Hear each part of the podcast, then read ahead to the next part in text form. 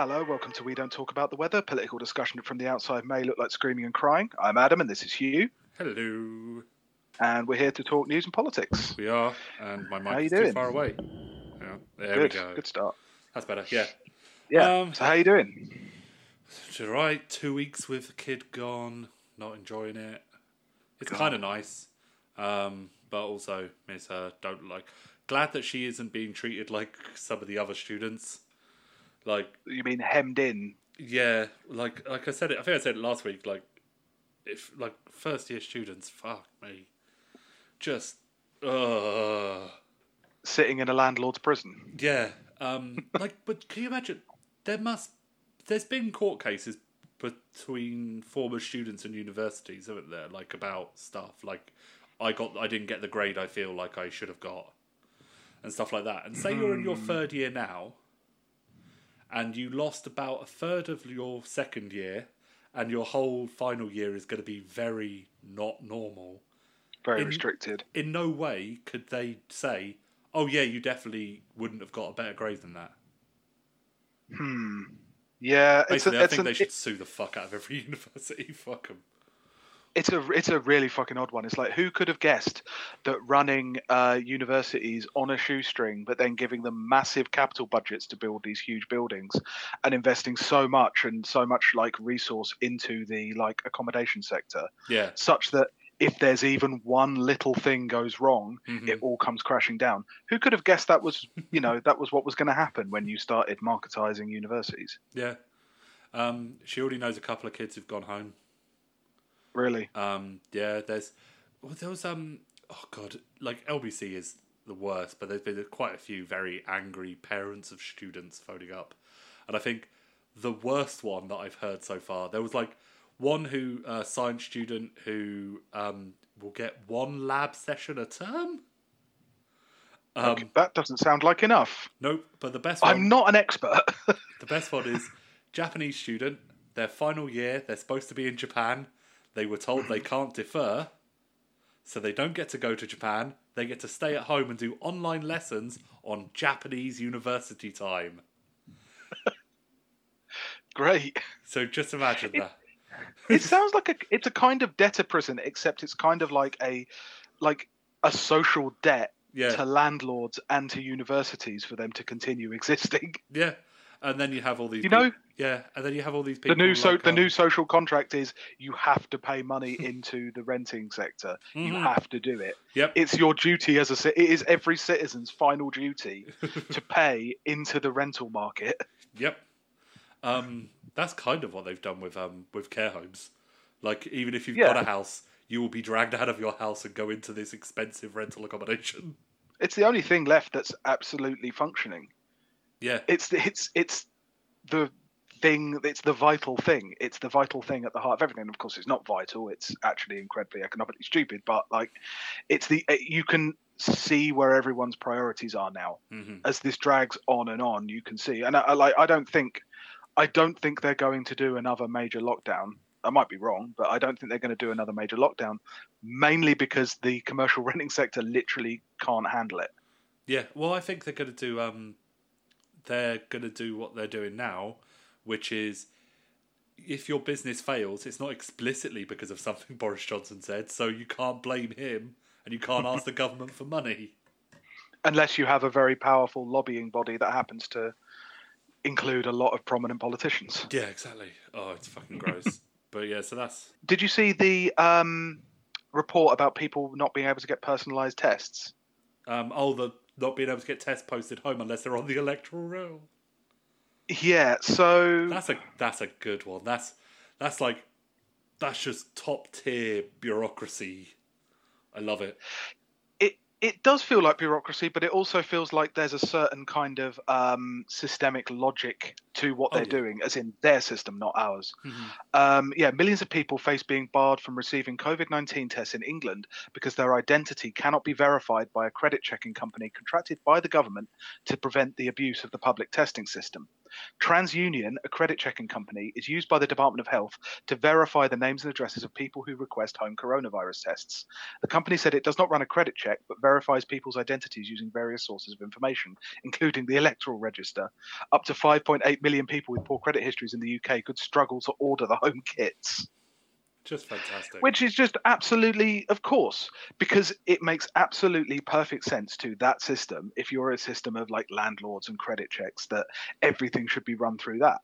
Hmm. And how, like, if you were of a conspiratorial mindset, not that I would ever dream of being like that, but if you're of a conspiratorial mindset, I mean, that is that is uh, like identity checks. That is kind Yeah. of checking whether you've got enough money to receive healthcare. yeah, That is that. yeah. It's it. Yeah. It's um. Also, it does this. It does a nice thing of helping fudge the numbers because the people who are, it's already been. They've already talked about it a lot that the people who are getting it disproportionately are the poorest, and Yeah. they're the people who aren't going to be on the electoral register. It's just it's it's absolutely kind of perfect. Mhm. yeah. Okay, this week uh, we've been wanting to do this for a little while, um, but we're going to talk about the worst of New Labour.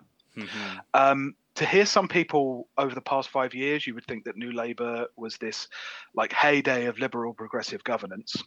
Mhm. Um, but it's kind of been 10 years since anyone has actually been under a, a new anything close to a new Labour government, and it Yeah. remains for for some people the only prism through which they see politics. Um, you know, like for most people during whenever Corbyn tried to kind of say something that was in conflict with the New Labour brand or New Labour core values or whatever, that mere act of distancing quite a lot of the time became seen not just as like a, some kind of betrayal, but it was like objectively erroneous. yeah. You know, you'd get all these people sitting on the sidelines going, "Oh, he he can't do that. That's that's terrible. That's you know going to lead to defeat." And I mean, you know, it did, but not for that reason, I would Mhm. guess. Um, and it seems like what New Labour actually did has been kind of memory hold into this display of righteousness and everything about New Labour was good treats to the good boys. Um, you know that that was the the days when we were young, wise, and beneficent. Um, and this shouldn't stand. This No. cannot stand. Well, we will not allow it. so much of it seems to be based entirely on the fact that Matt Forde enjoyed being in his like twenties and thirties. I mean, there's well, the thing is, there's the people like Matt F- Forde who are obviously deranged. Like Yeah. that's um, they are off this planet with how much they talk about actively loving Tony Blair. But there's still that kind of subtext that basically Blairism was the right way of doing politics. That it was the only, it was the only spectrum you should be allowed allowed to be on politically. Yeah, you know and like blairism and new labour different terms roughly the same kind of thing because i think like new labour actually had quite a lot of different strains in it. One of Mhm. them was blairite. There was probably a brownite one in there. There was social democracy christian democracy neoliberalism. There were all these different kinds of approaches. So you know we're probably going to end up using blairite and new labour um, labour right interchangeably. Yeah, um, but seeing as uh, on this show we're all about personalities not policies, um, we're going to do this like a little end of year awards category. Mhm. Um, so we're going to look at the some prominent figures from New Labour, and we're going to decide which one's the worst. yeah. Um, we we struck off Tony Blair and Gordon Brown. They're not. Yes. not fair. Tony Blair can't it- compete yeah. with this.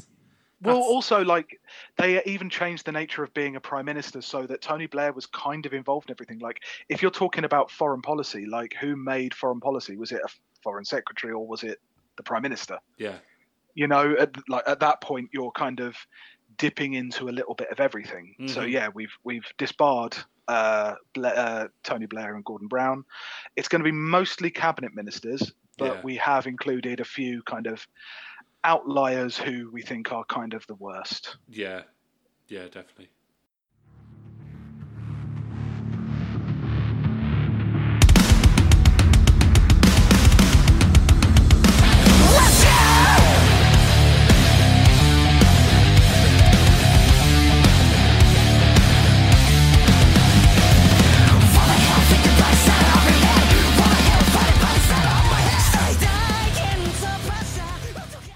Start one of the first names that come up whenever I'm thinking of the absolute worst of New Labour, Mm-hmm. David Blunkett. Mm-hmm. All right. Oh, starting off strong. Very, very strong. I, I don't know if anyone's going to beat him. Maybe as we go through this, maybe it, it kind of opens up. But yeah. so um, uh, David Blunkett was probably the most high-profile New Labour appointment to come from local government. Yeah. Um, he Which, was you elected know, to the Sheffield. government. Yeah. Uh, he well, he was elected to Sheffield Council at 22, and he was a Sheffield councillor for 18 years Oh before he became a cabinet minister. Um, Can you imagine what that does to a man's brain? Like any person's Well- brain, if they're in, if they're part of a Labour council for that long. well, the interesting thing is that, of course, he was a councillor through the 80s, which was the era of you know like the loony left Yeah. to take the, the reactionary parlance of it. He he was uh, part of the he was the head of the People's Republic of South Yorkshire, as it Mhm. became colloquially known as, which was considered one of the most left wing councils in the UK. Mhm. Now, while he was considered a Bennite on economic issues, he was not exactly a libertarian when it came to social issues. No. Um, from his time in council, uh, he said, was quoted in an interview, I am not prejudiced against gays and lesbians, but there is no point trying to delude myself that I feel anything but revulsion at the idea of touching another male. Perhaps the daftest of all are those politicians or pressure group activists who irritate the bulk of the population beyond measure by suggesting or inferring that instead of reflecting the variety of lifestyles, cultures, and interests in our community, we should go so far as to repress the norm in order to avoid the promotion of one lifestyle over another. wow, he sounds like a like a current Polish education minister. I expect, uh, continuing the quote, I expect the bulk of our entertainment and cultural expression to reflect the fact that the majority of the population is heterosexual. That's a YouTube comment. That's That is, that is, that's that's Um, an angry man phoning up at about like half eleven LBC. um, yeah. So I mean, he moved from local government into um, into the cabinet as Education and Employment Sec- Secretary in 1997, uh, and he immediately started signalling where his political loyalties lay.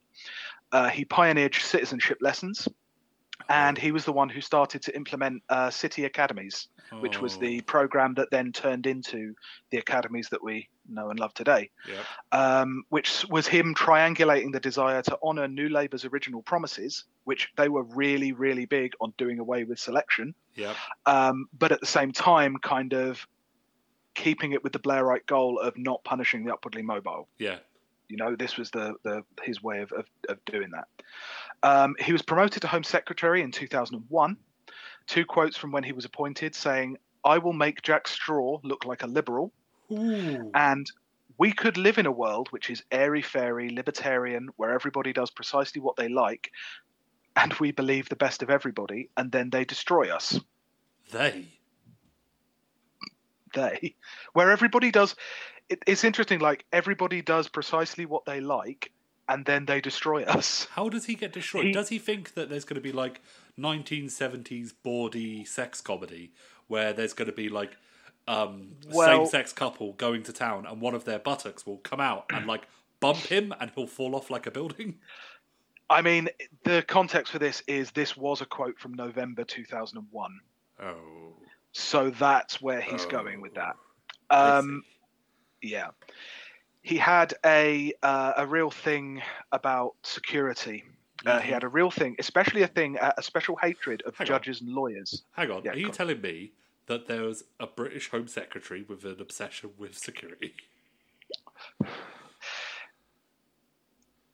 i don't know how to um, on that security and freedom thing um, yeah he definitely fell down the uh, he definitely fell on the security side let's say Yeah. um, security that like security in quote marks Yeah.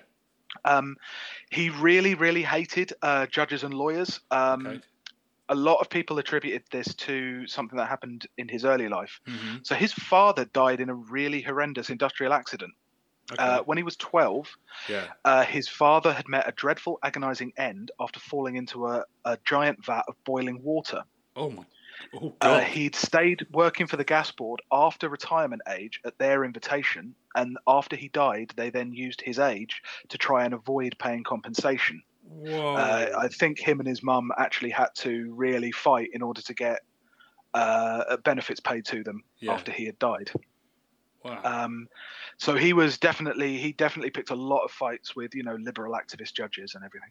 yeah. Um, so just a quick list of things he did as Home Secretary. Uh, he abolished the double jeopardy laws, Okay. which means you can't be tried for the same crime twice. Introduced ASBOs. Remember okay. those? Yeah. Uh-huh. Um, he told he told British Asians they should speak English in their own homes. Mhm. Said that British Asians should combine arranged marriages to partners already living here rather than flying in spouses from the Indian subcontinent. the Indian subcontinent. Yeah. He tried to make the head of the Commission on Racial Equality take a loyalty pledge to him personally. Bow down to my dog. Um, he wanted citizenship ceremonies for new migrants with, again, loyalty pledges to Britain this time, not to him personally. that would have Uh, it- he posted in 2006 that he advocated deliberately bombing the offices of Al Jazeera in 2003 to stop their negative coverage of the Iraq War. Mhm. He allowed judges to inform juries of defendants' previous convictions in certain types of cases. Uh, he introduced a bill to ban asylum seekers' children from attending state schools. He also introduced a bill that meant that the children of asylum seekers were taken into care when parents had exhausted all their uh, asylum appeals. What? Just take them. Take them, yes. So, like, the kid would be sent off to, like, you know, it's come up in the news again recently. Priti Patel wants to, you know, ship people to an island, um, Mm-hmm. which was a thing that Blunkett also advocated for. It was, very much so, So, yeah. like, we'll steal the kid and then send the adult to the island. Yeah, I mean that uh, that plan, that offshore plan, uh, 100% comes from Blunkett's time. Yeah, Um, he proposed this plan where they would send all asylum seekers to processing centres outside of Europe's borders, specifically. you don't want those pesky Europeans getting involved. What's more, he proposed that people would have to pay, possibly through loans or payment in kind, for the support they were given in those offshore centres. And he described this as sending a powerful message about the level of welfare support they could expect if they left their home countries. So they'd have to pay for, say, the food that they were being fed Yes. in an offshore prison. How would they earn the money to pay for this? Would they be working in salt mines, for example? Or, you know, certain. There's a lot of different things they could be doing. See- Uh, In Kaiji, when your debts to the Yakuza reach a certain level, they kidnap you and make you work in an underground mine and pay you only in Yakuza money. this sounds like that. Um, he restricted demonstrations outside Parliament, obviously as Home Secretary in the Iraq War. Mhm. Do you remember they they started doing that? Oh, I remember Um, that. I remember they got really stopped. annoyed. With, yeah, they got really annoyed with the people who were outside outside their offices telling them off. Um, he introduced new police powers to stop and search people without suspicion. Um, good. Unsurprisingly, these were used on a vast scale against uh, innocent Muslims and were later declared unlawful by the European Court of Human Rights. Yep. Uh, he proposed asylum seekers would be put to compulsorily unpaid labour in return for benefits. So yeah, salt Yeah. mines again. Yep. Um, he in 2001, uh, after the September 11th attacks, declared a state of emergency in order to evade human rights laws. Meaning that any foreign national suspected of links with terrorism could be detained or otherwise opt not to be deported. So, because they had signed up with a big fanfare to the European Convention on Human Rights, hmm um, they could not just deport uh, foreign nationals willy nilly. In order to get around this, he literally declared a state of emergency. The state of emergency was only lifted in April 2005. For four years, this country was literally in a state of emergency, and I don't know if I ever noticed. Yeah.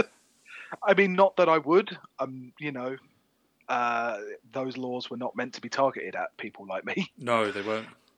Um, there was actually a, a group of Muslims detained in Belmarsh um, under these provisions, and they challenged them. Um, when they challenged them in, in the courts, Blunkett prevented the names or the nature of the evidence against them from being published. So again, you wouldn't know what was going on. Yeah. Um, so he started uh, after this. He really seemed to go after the judiciary. Um, he picked a fight with them over imposing sentences, trying to win back some of the privileges that Home Secretaries in the past had about um, keeping on life sentences and proposing like limits to how long you could hold someone. Yeah. Um, he said in 2003 he was fed up with having to deal with a situation where Parliament debates issues and judges and then over and judges then overturn them. Oh, it's so annoying. Do you remember when you know the traitors thing? That Yeah. traitors headline came out and they put the names of the High Court judges up there, Yeah. and everyone was like, "Oh no, this is this is terrible. This is awful. How much they're going after these judges. This is Mhm. unprecedented." Like that rhetoric of liberal activist judges came very, very strongly from New Labour Mhm. when the legal establishment essentially wouldn't allow them to do what they wanted Mhm. or what it wanted to appease the sun. Um, he also tried to suggest um, that prosecutors should be allowed to comment in court uh, based on what sentence should be passed. Hmm. Why would you? Why would you do that? What? What? How does that make the court run any more smoothly? Yeah. really, realistically, Yeah. if a prosecutor can come up and said, "Oh, I think this should be 20 years," and it's meant to be a recommendation, like I don't understand Yeah. that kind of recommendation anyway, but genuinely do not understand like what that's meant to do. That's not even harsh. That's just crazy. Mhm. Um, so after politics, after he stood down um, from the cabinet, uh, a month before the BNP's local election victories in Burnley, he accused the children of asylum seekers of swamping British schools. He explained his comments in 2011 as his concern from 2001 onwards was to ensure that we didn't allow the progress of the far right, because of course we wouldn't want the far right in power in Britain, would you? No. What look, what would they do if they had that kind of power? They'd you Um, send migrants. They'd send migrants to islands. There's one anecdote I wanted to read out from his memoirs Mhm. um, that really indicate. Uh, by the way, uh, Bloomsbury Publishers play, paid a four hundred thousand pound advance for his memoirs, and it sold seven hundred and sixty nine copies. Nice. Seven hundred and sixty-nine. Yep, very That's- nice. Oh. Uh, so, from his memoirs, um, Blunkett tells the story that during uh, a prison riot in Lincoln, that he had to instruct Martin Narey, who was the um, head of prisons, um, head of the probation service, I think. Um, he had to instruct Martin Narey to stop dithering and, if necessary, call in the army to retake the prison. He was worried that the rioting might spread throughout the prison system and that, quote, we were within a whisker of having on our hands a total and utter catastrophe. Martin Narey, when he uh, was asked about this kind of little anecdote, Mhm. had a different account. Um, he said that he directed me without delay to order staff back into the prison. I told him that we did not at that time have enough uh, staff in the prison to contemplate such a move, but that many more staff were on their way from other prisons. Yeah. I insisted, however, that I was determined to take the prison back as quickly as possible. I could not and would not risk staff or prisoners' lives in attempting to do so. He, Blunkett, shrieked at me that he didn't care about lives and told me to call in the army and machine gun the prisoners. He then ordered me to take back the prison back immediately. I refused, and one of the prisoner governors who overheard the exchanges remarked incredulously, Did he really say that he didn't care about lives? So let me stress David Blunkett was too right wing for prison guards. God. um, yeah, I mean to to. He obviously had other issues. He, I think, he resigned. Wasn't it because he was trying to get his nanny a, a passport? hmm Yeah. Um, and uh, during his breakup with his wife uh, publicly, that precipitated this resignation, um, David Blunkett is reported to have warned her, "The law is on my side. I know because I made the law." You'll be surprised at how many rewrites he did, which always find in favour of one David Blunkett. I mean, you know the old thing about like Labour politicians being converted to the view of the state when they're in government, that they Mhm. can be as oppositional as they want outside of government, but once they're in, Mhm. they they see things from the prism of the British state. Yeah. Blunkett is an absolutely almost too perfect. Like he goes way too he goes way beyond the purview of like the, the kind of British state. He genuinely, genuinely acted like the only thing standing between the British public and the and utter destruction was him. You know. Yeah. And a lot of his kind of justification for that was him calling back to his working class upbringing or the working class he had known in his youth, Yeah. who were, you know, patriotic, law abiding people who needed protection. Um, and he was the one who was going to, you know, cut through the nonsense and really get to grips with things. This, that weird kind of Yeah. Almost sad- sadistic side that some like left wingers, particularly like trade unions and things like that, can get Mhm. sometimes. hmm And of course, all these patriotic, law-abiding people who needed protection, they weren't any actual people. They weren't any actual people, but they were selected figments from from his uh, imaginations. This like weird kind of weird kind of hatred for actual justice, but it was based on on toughness. You know Yeah. um, obviously since he's kind of now mostly active in he pops up in the mail and the telegraph and the sun pretty regularly railing against teaching unions the Mhm. bbc black lives matter protesters the left the left being whatever the tabloids happen to have in their crosshairs at any particular time hmm he is just a fully paid up authoritarian who will trade on his labor grandee status for the rest of his miserable fucking life. Just don't don't ever pretend that this kind of brutality only came from the Tories because he Mhm. was he has n- no place within like anything even remotely stinking of pro- pro- like pro- proper liberalism Yeah. and like proper like leftism that's actually concerned Well- with emancipation. Well, you know? that's the thing with um the Labour Party that was um and will be again. Um, Yeah. they they want to be the Liberal Party, but noth- they're so not. people think they're the Liberal Party because we don't have a Liberal Party. The Yeah. Lib Dems don't count. They they are not a. They are also not a Liberal Party Mhm. because they are. I mean, they occupy a certain certain social strata that would usually be occupied by a Liberal Party, but they're not big enough. Like the Labour Party is the Liberal Party of the UK. They occupy that that that kind of strata, and it's yeah, I fucking hate like David Blunkett is the worst person. He's almost beyond hatred. He is an absolutely he's excrement of a person, like a vicious bastard. I just yeah. Not a fan. Check it out, check us out. Come on, come on, come on.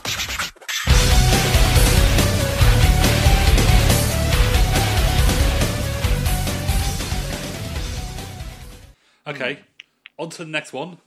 Another one who all of their high achievements were in the Office of Home Secretary. Um, Jacqui Smith. Now, Jacqui Smith was one of the Blair's babes, you know, the all women shortlist that got in in 97 Yeah, yeah. um she sort of like so she's coming in like a lot of the other ones who are on this list they're like the real monsters are like labor lifers They've come up they've come up through a combination of unions, communist parties, councils and other things Yeah. and they've always been that, yeah. yeah so um so she does a, a bunch of things um for like the first couple of years that she's in parliament um around 2006 she becomes the chief whip um which you know chief whip for the labor party in 2006 that's a lot of shouting that's a lot of, That's a that, that that's a lot of um you even say the word inquiry to me. yes yeah Yeah. Um, she was regarded as um, a loyal Blairite. Um, apparently, she was quite good at um, making peace between the warring Blair and Brown factions, which, with everything people know about what that was like, of like two groups of equally obnoxious people screaming at each other and threatening to kill each other. You know, I was a very- shouted at them more. It was a very odd thing because it was the closest thing you got to a in those days to a proper ideological contest. People went in. I mean, it was mainly about personalities, but Mhm. like now you don't properly get that kind of coverage of actual like like intellectual properties to any of these politicians. You know, Yeah. So um, it's in 2008 that she became, um, oh no, two, um, middle of 2007, she became um, Home Secretary. Yep. Um, January 2008, she announced that um, she wanted new powers for the police, including. Ah, um, including the proposal to permit law enforcement services to hold terror suspects or those linked with terrorism for up to 42 days without charge. uh, that was a very big deal. Yeah, In the same month, she said she wouldn't feel safe on the streets of London at night. Which, you know, Was she the one? It might have been Harriet Harman actually, who um, lived around. I think it was Peckham. mhm. I think it was Peckham or Lewisham for years and years and years. And then when it came time for her to do like a photo op, she like wore a stab vest, oh, God. walking around the area, Oh. and it's like fuck off. Yeah. Um, she introduced legislation to toughen up prostitution laws, making it a criminal Oh. offence to pay for sex with a sex worker controlled by a pimp, with the possibility that anyone caught paying for sex with an illegally trafficked woman could face criminal charges. So this was like one of the first times I became aware of that um, way of criminalising sex work in a way that seems liberal. Like, Yeah. oh look, I'm I'm worried about these these enslaved women, but I'm just going to Yeah. push you more and more into the world of illegality and lack of safety. Yeah, that kind of thing is very much broken window policing. Yeah, That's that's pure fucking um, like neo like the kind of right wing of neoliberalism, Clintonism. yeah, Of it's only a problem because people have to see it. The real people have to see it. As long as they don't see it, it's absolutely fine, and you have freedom, no matter Yeah. what happens to you if you're pushed out of sight. yeah. Um, she managed to pass the 42 day detention thing um, despite heavy opposition, probably because of stuff she knew from when from her time in the Whip's office. Um, the House of Lords overwhelmingly hated it and voted against it, saying it was fatally flawed, ill thought through, and unnecessary. Um, seeks to further erode the fundamental legal and civil rights, which is a recurring thing with the new Labour government. They do something. People that you wouldn't think were left wing in the slightest say, This is unbearably horrible. I seem to remember it was the 42 day detention that was um, that made Davis David Davis's um, Hmm. kind of name. Yeah. because he was that proper civil libertarian, um, absolutely opposed to any kind of like that that, that kind of extension. Yeah. Um, Then, around the time of the expenses scandal, there was like a Labour Party poll where it turned out that only 56% of the Labour Party thought she was doing a good job. Like, she generally, people didn't think she was doing very well. Um, the other thing that she was doing, national identity cards. Do you remember them? Oh yeah, that was another that was another one. Yeah. Um, she announced in May two, no in May two thousand nine that they'd risen to the cost of five point three billion, and it would become compulsory first for foreign students and airport staff. And the best thing about this, plan that the cards will be made available at high street shops at the estimated cost of sixty pound, which is the most New Labour thing. Not like send a, you know, go to the post office, send in your application, and the government will send it to you. You know, go to HMV, get it when you get your copy of um, the best of Ocean Colour Scene or whatever. Um, she defended her use of high street Is- shops, stating that she hoped to make the enrolment in the scheme a less intimidating experience and to make the cards easier to access. So, like, Sixty pounds is intimidating. yeah, but it's like the, it's like oh look, it doesn't seem scary because you're getting it from um from Electronics Boutique or HMV. Yes. I'm trying to think of shops that were back then. It's like go get your ID card, ID number Nah, tattooed on your arm Boutique. at Claire's Accessories. Electronics boutique must have been gone by that point. Yeah, probably. I'm pretty sure it was gone by that point. But also, like, sixty pounds is the lowest large amount of money. Yeah, yeah, it's definitely one of those ones. You know, it's Yeah. not hundred pounds. Yeah. It's not forty pounds. Yeah. It's sixty pounds. It's right in the middle. It's the most annoying amount of money. Um, in another privacy thing, um, the European Court of Human she was disappointed with the European Court of Human Rights decision to strike down a law allowing the government to store the DNA and fingerprints of people with no criminal record. Um, in December 2008, it was estimated that they had 850,000 such samples in England and Wales. Her compromise was to scale down the length the data could be kept to a limit of 12 years. It was the fact that they had to be forced to do all those things. Yeah, and even then, twelve years that they'll keep it because you know. Yeah. Um, then one of her other things, um, her drug policies, like the New Labour and drug policies was fucking horrifying. But um, like nearly every single person in Parliament who has problems with drugs. Um, in the 1980s, she admitted to smoking cannabis a few times at Oxford. I did break the law. I was wrong. Drugs are wrong, she said. Um, she had lots of interactions with Professor David Nutt. Um, David Nutt has um, he reported this following exchange between Smith and himself, which is very good. Um, Jacqui Smith, you cannot compare the harms of an illegal activity with a legal one. Nutt then asked whether one shouldn't compare the harms to see if something should be illegal. Smith, after a long pause, you can't compare the harms of an illegal activity with a legal one. That's absolutely fucking bang on for the entire New Labour attitude to Yep. law and order. It's bad because it's illegal, Yep. and that's why it's illegal. Yep. Um, Such like torturous logic around that.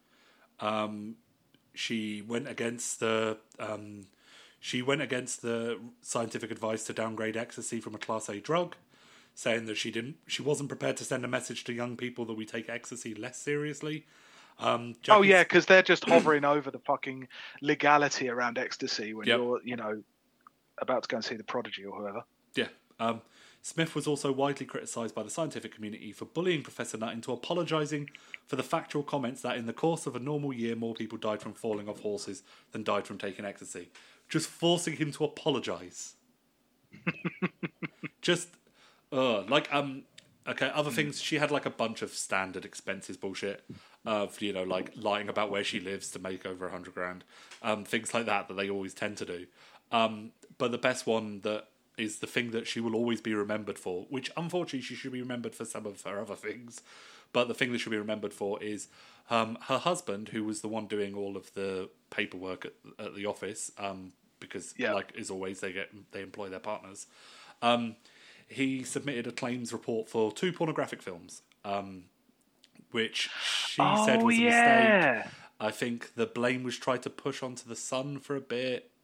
Um, Yeah, but basically, that was, was the like a whole thing of just like just claiming that was for the porn that, because that was they don't the care. that was the yeah that was the other thing about it. Like they're searching for who they would um, throw under the bus. yeah, They would literally do it. They would do their own family in yeah, yeah.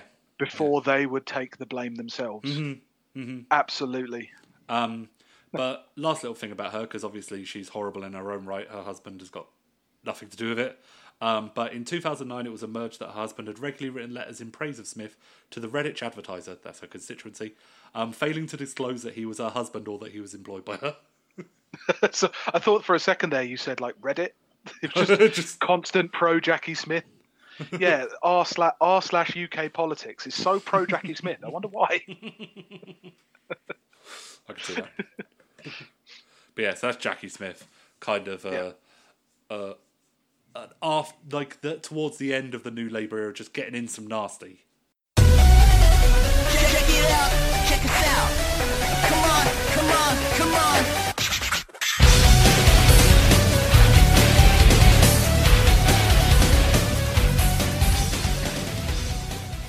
Okay, to continue with our Labour Home Secretary suite. This is the third movement of our, our Home Okay. Secretary suite.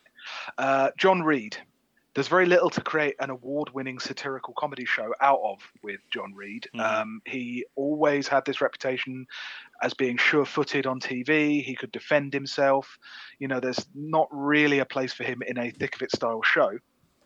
Um, he wasn't messianic like uh, Blunkett could be.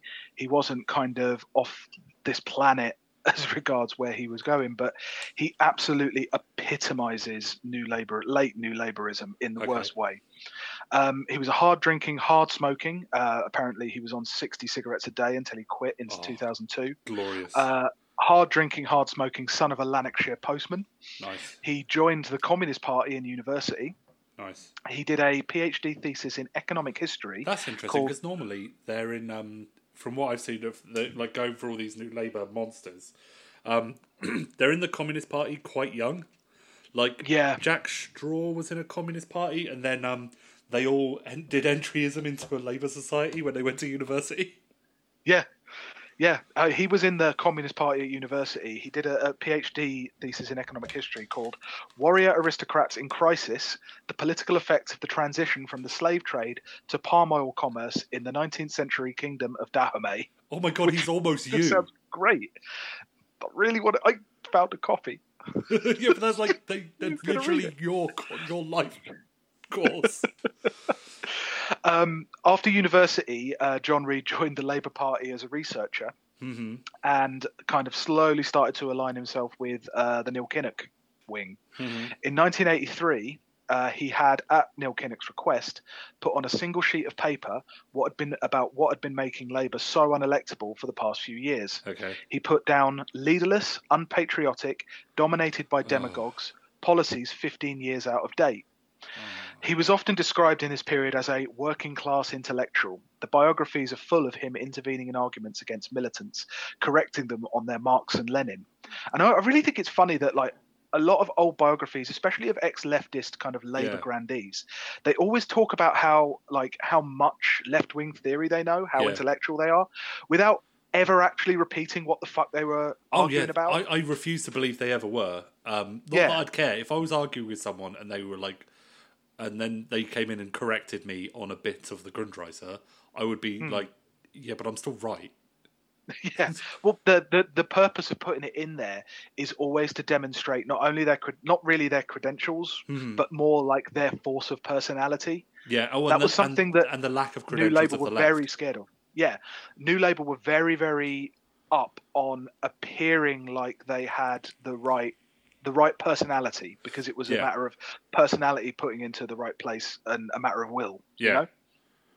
Um, so yeah, John Reid became an MP in 1987 for Motherwell North. Um, in 1991, there was an incident where he was so drunk in the Commons, he tried to force his way onto the floor to vote.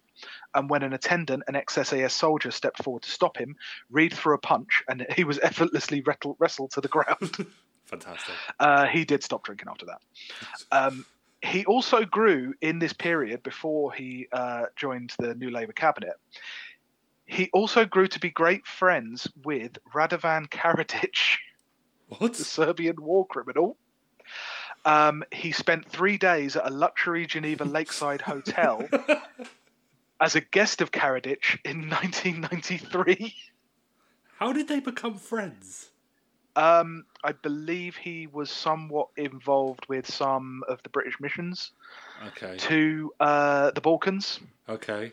and uh, yeah, he. Uh, I don't know how, another way to put that. He was friends with Radovan Karadzic, like It's like- more than just a passing acquaintance. yeah. Yeah. Oh, we never meet. We never become friends with like warlords. I wish, Yeah. You know. I just don't know any move in friends who own tigers. I just don't. I don't move in those circles anymore. You know, maybe Anymore. we need to get more. I mean, that's not how. I maybe when you worked really, at Oddbins. Well, that's not how you meet warlords anymore, isn't it? It's all online. Yeah. I mean, it's really taken the kind of face-to-face personality out of being friends with warlords. To be fair, I should just go on In a way, you know? forums more so I could become friends with warlords. Um, so after 1997, John Reid came to prominence with a reputation for hard drinking, hard smoking. Mm-hmm. I've said that so many times now. Uh, ideological pragmatism, Okay. which was exactly the kind of thing, kind of journos journos cream over. Mhm. Uh, he held junior positions in transport in the Scottish office, Northern Ireland, where he took over from Peter Mandelson after he resigned the first time. Uh, he was chairman of the Labour Party. He was Minister for Health, Defence, and eventually became Home Secretary in 2006. Um, the usual stuff. Uh, he voted for the Iraq War, against the inquiry into the Iraq War. Uh, while Health Minister, he increased capacity for private firms to run centres for knee, hip, and eye operations. Of course, because As def- fine. Yep. As Defence Secretary, he committed troops to Helmand while saying they were there for reconstruction purposes mainly, but mainly seemed to be there to provide a robust defence for continuing the military actions that had already been started. Well, There's all, one quote where all he the said, trenches his- have been destroyed, so they need to be reconstructed.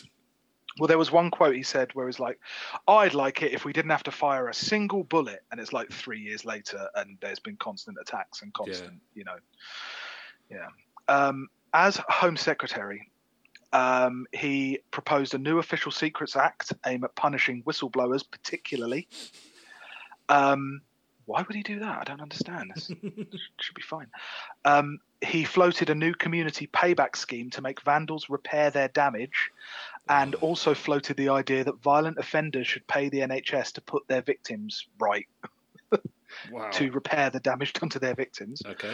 Um, And as with all the other Home Secretaries, really kept the terrorism ball rolling. Um, He was quoted as saying, Sometimes we may have to modify some of our own freedoms in the short term in order to prevent their misuse and abuse by those who oppose our fundamental values and would destroy all of our freedoms in the modern world. Saying critics just didn't get it. No, they don't. They, They don't understand do the they? real world. He particularly railed around against with the- warlords and drinking in the Commons bar.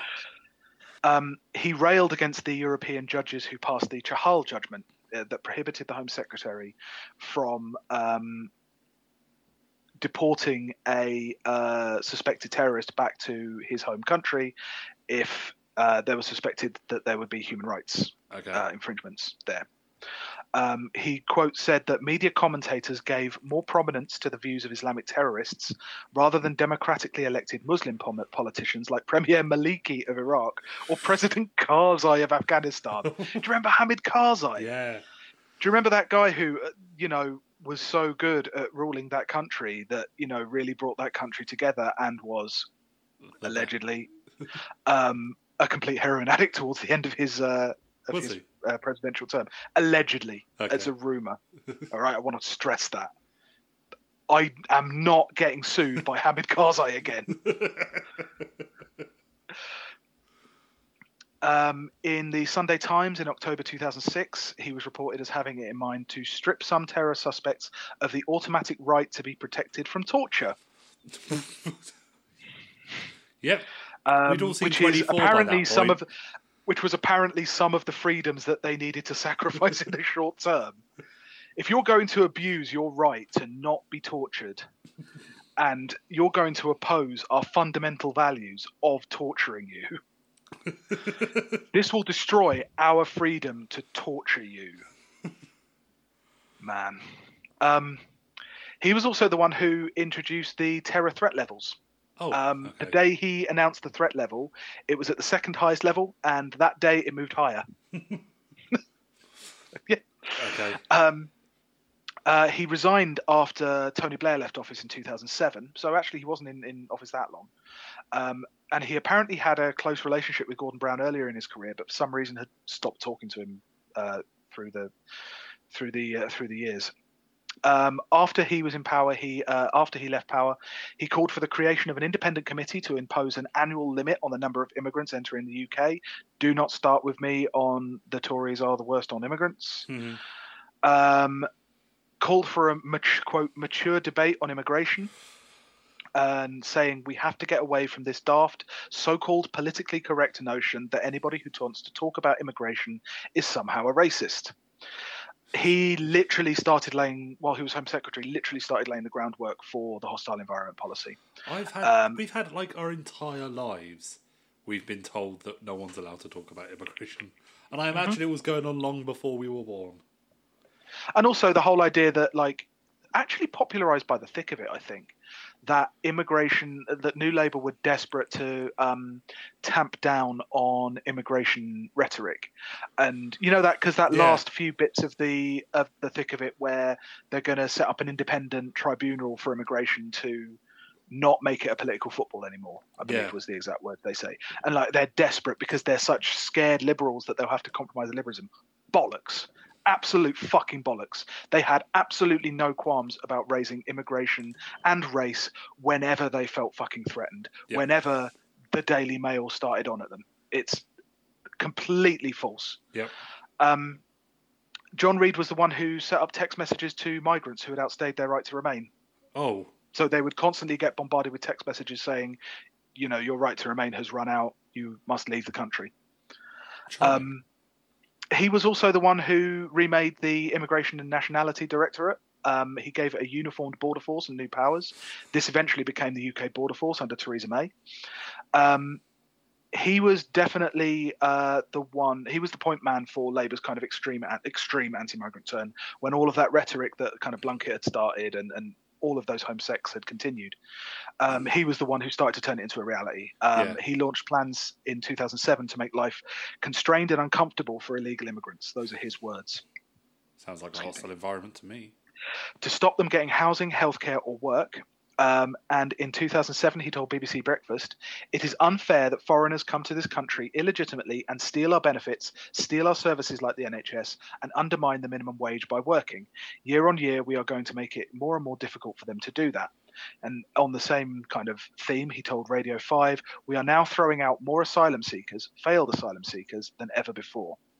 Like this rhetoric wasn't new, of course, like it had Mhm. been going on since the 50s, frankly. Um, but by bringing it to that kind of government level, Mhm. they're definitely not trying to diffuse it. They're not scared of it. They're trying to use it to mobilize a base hmm and give it official sanction. Yeah. And like, aside from anything, like, you know, eh, yeah, like everybody had fringe far right groups, Tory opposition, even other Labour governments had been talking about kind of dangerous, uncontrolled migration for fucking years. hmm Um, and yeah, according to like the Sun and the Mail, they say nothing's happening about it. It Mm. it doesn't it didn't work. Like none of that new Labour ramping up of immigration rhetoric worked. hmm Um, it didn't stop anybody who thought Labour imported brown people to pad out their votes in inner cities, which is still a thing that that they talk about. Yeah. It never addressed their legitimate concerns. Um, and kind of that was it. You know, like his main phrase that got associated with him was describing things as not fit for purpose. So he Ah. came into the Home Office criticising his. Uh, he kind of used to come into departments and say, "Oh yeah, they're not fit for purpose," and he got this reputation as like a fixer. But that Mhm. image of him as a tough guy, as a guy who kind of solved problems, hmm that was there to be appealing to like hack libidos. Yeah. You know, in Yeah, practice, You've already had like um, you know, he's a tough hard man, and then he like Yeah. swings, a, takes a punch, um, throws a punch, and immediately gets like taken out.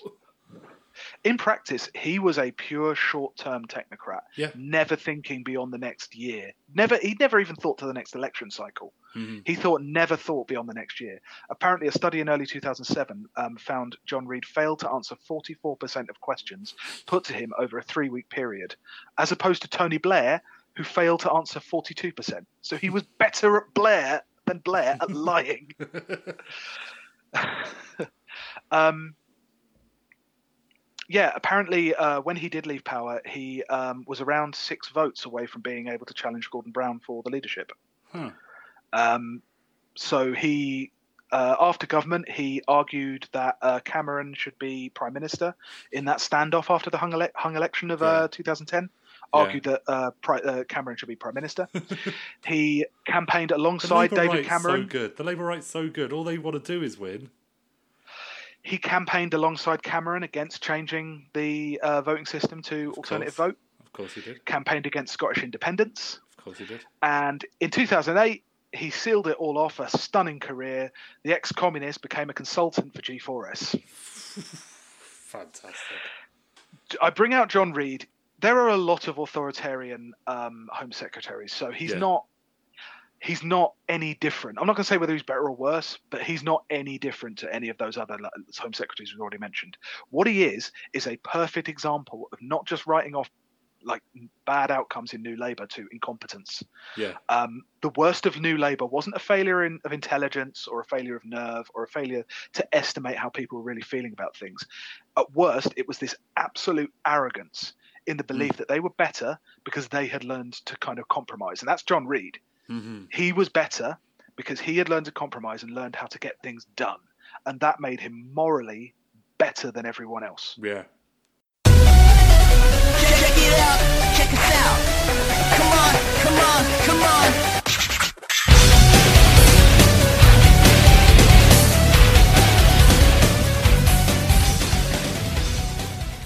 Okay. Next one. I like. A, like he was obviously going to turn up. Mandelson. Mandelson. yeah. um, another Labour lifer. Um, he'd left Mm-hmm. the Labour Party.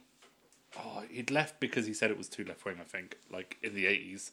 Um, Yeah, because wasn't he? He was an MP for Hartlepool, I think, wasn't he? yeah, he was, but not in the eighties. Like he didn't get to be an MP until ninety two. Yeah. Ah, right, yeah. Ninety two. I always remember in my in my primary school library we had a book on politics and it had Yeah. a picture of him when he had that tash. Yeah. Um, he wa didn't like John Smith. John Smith didn't like him. He's Yeah. strong supporter of the EU. Um, in particular, its stances are against protectionism and the free movement of capital. Particularly all of this money. Yeah, that's the thing that's a recurring thing for like we've had some other ones who are like full on authoritarians. Peter Mandelson, I'm not sure how much of an authoritarian he was, but he did like money and he liked This being is a- people with money and he liked helping people with money or people who were near to money. um, like, so he helped Blair win. He was the one that you know it was him and Mandelson who were like him and um him, him and Campbell who were the ones that made helped him win. He was the one that helped He Blair become leader. Um, he they had to hide that he was working for Blair to get for his leadership bid because he was so reviled by the party that they thought that people wouldn't vote for Blair because of his involvement. I wonder, did he think John Smith was too left wing? I think he did. um, Wow. Um, My goodness. like I think Blair said that he'd considered like his time with the Labour Party a success if the Labour Party came to appreciate Peter Mandelson. And when I think it was like a conference in two thousand eight, someone, someone, something like that. It was like one of it was like one of the conferences around two thousand eight, two thousand ten, maybe. It was something like that. Um, when the Labour membership was at its lowest, that all that were left were the hardcore true believers in the new Labour project. He was cheered finally at conference. Um, he was, Well, that's after, presumably after they'd um, frog marched everybody else out, Yeah. like they did to that um, German peace activist. Yeah, yes, yes, exactly.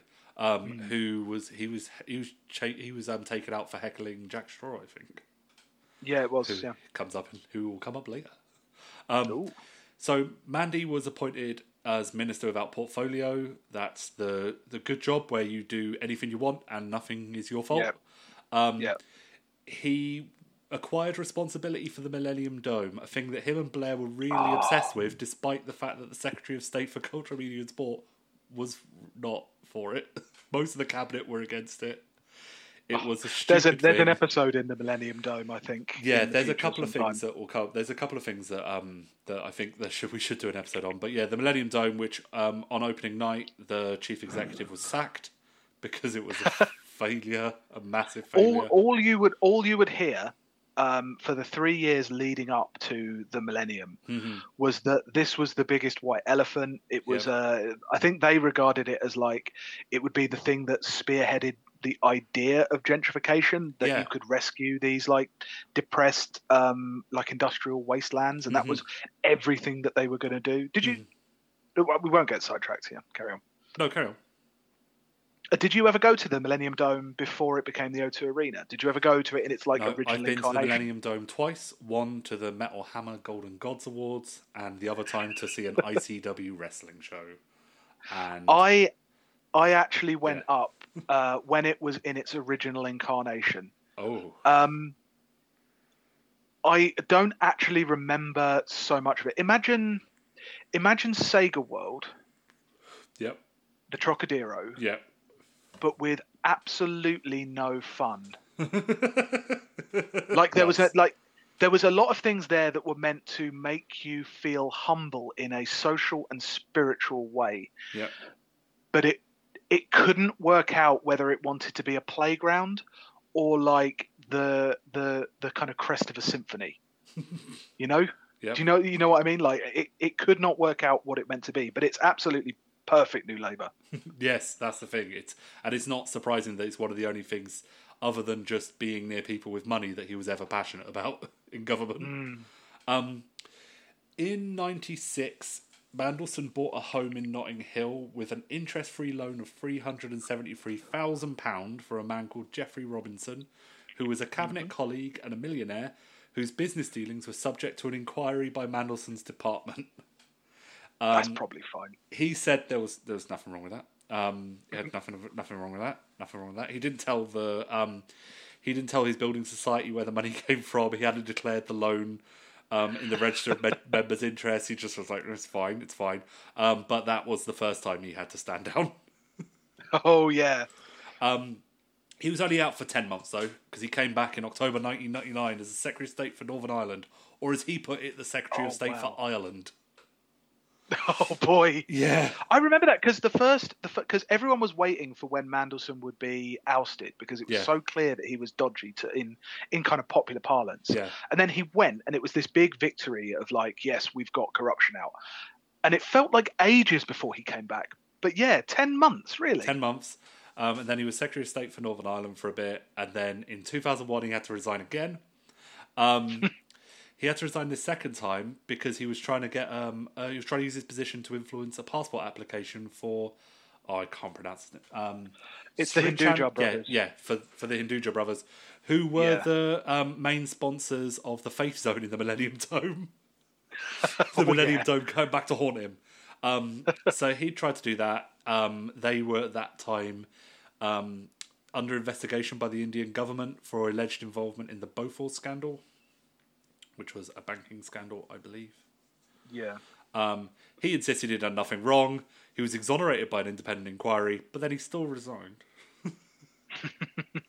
um, he then stood down as an MP, went to work for the European Commission, and did, you know, the kind of things that you do when you're in the European Commission, like maintain friendships with Russian oligarchs who um, have um, who are like own aluminium co- um, companies, and you're making decisions about aluminium tariffs and things like that. Which he didn't do anything Yeah. wrong. He didn't do anything wrong.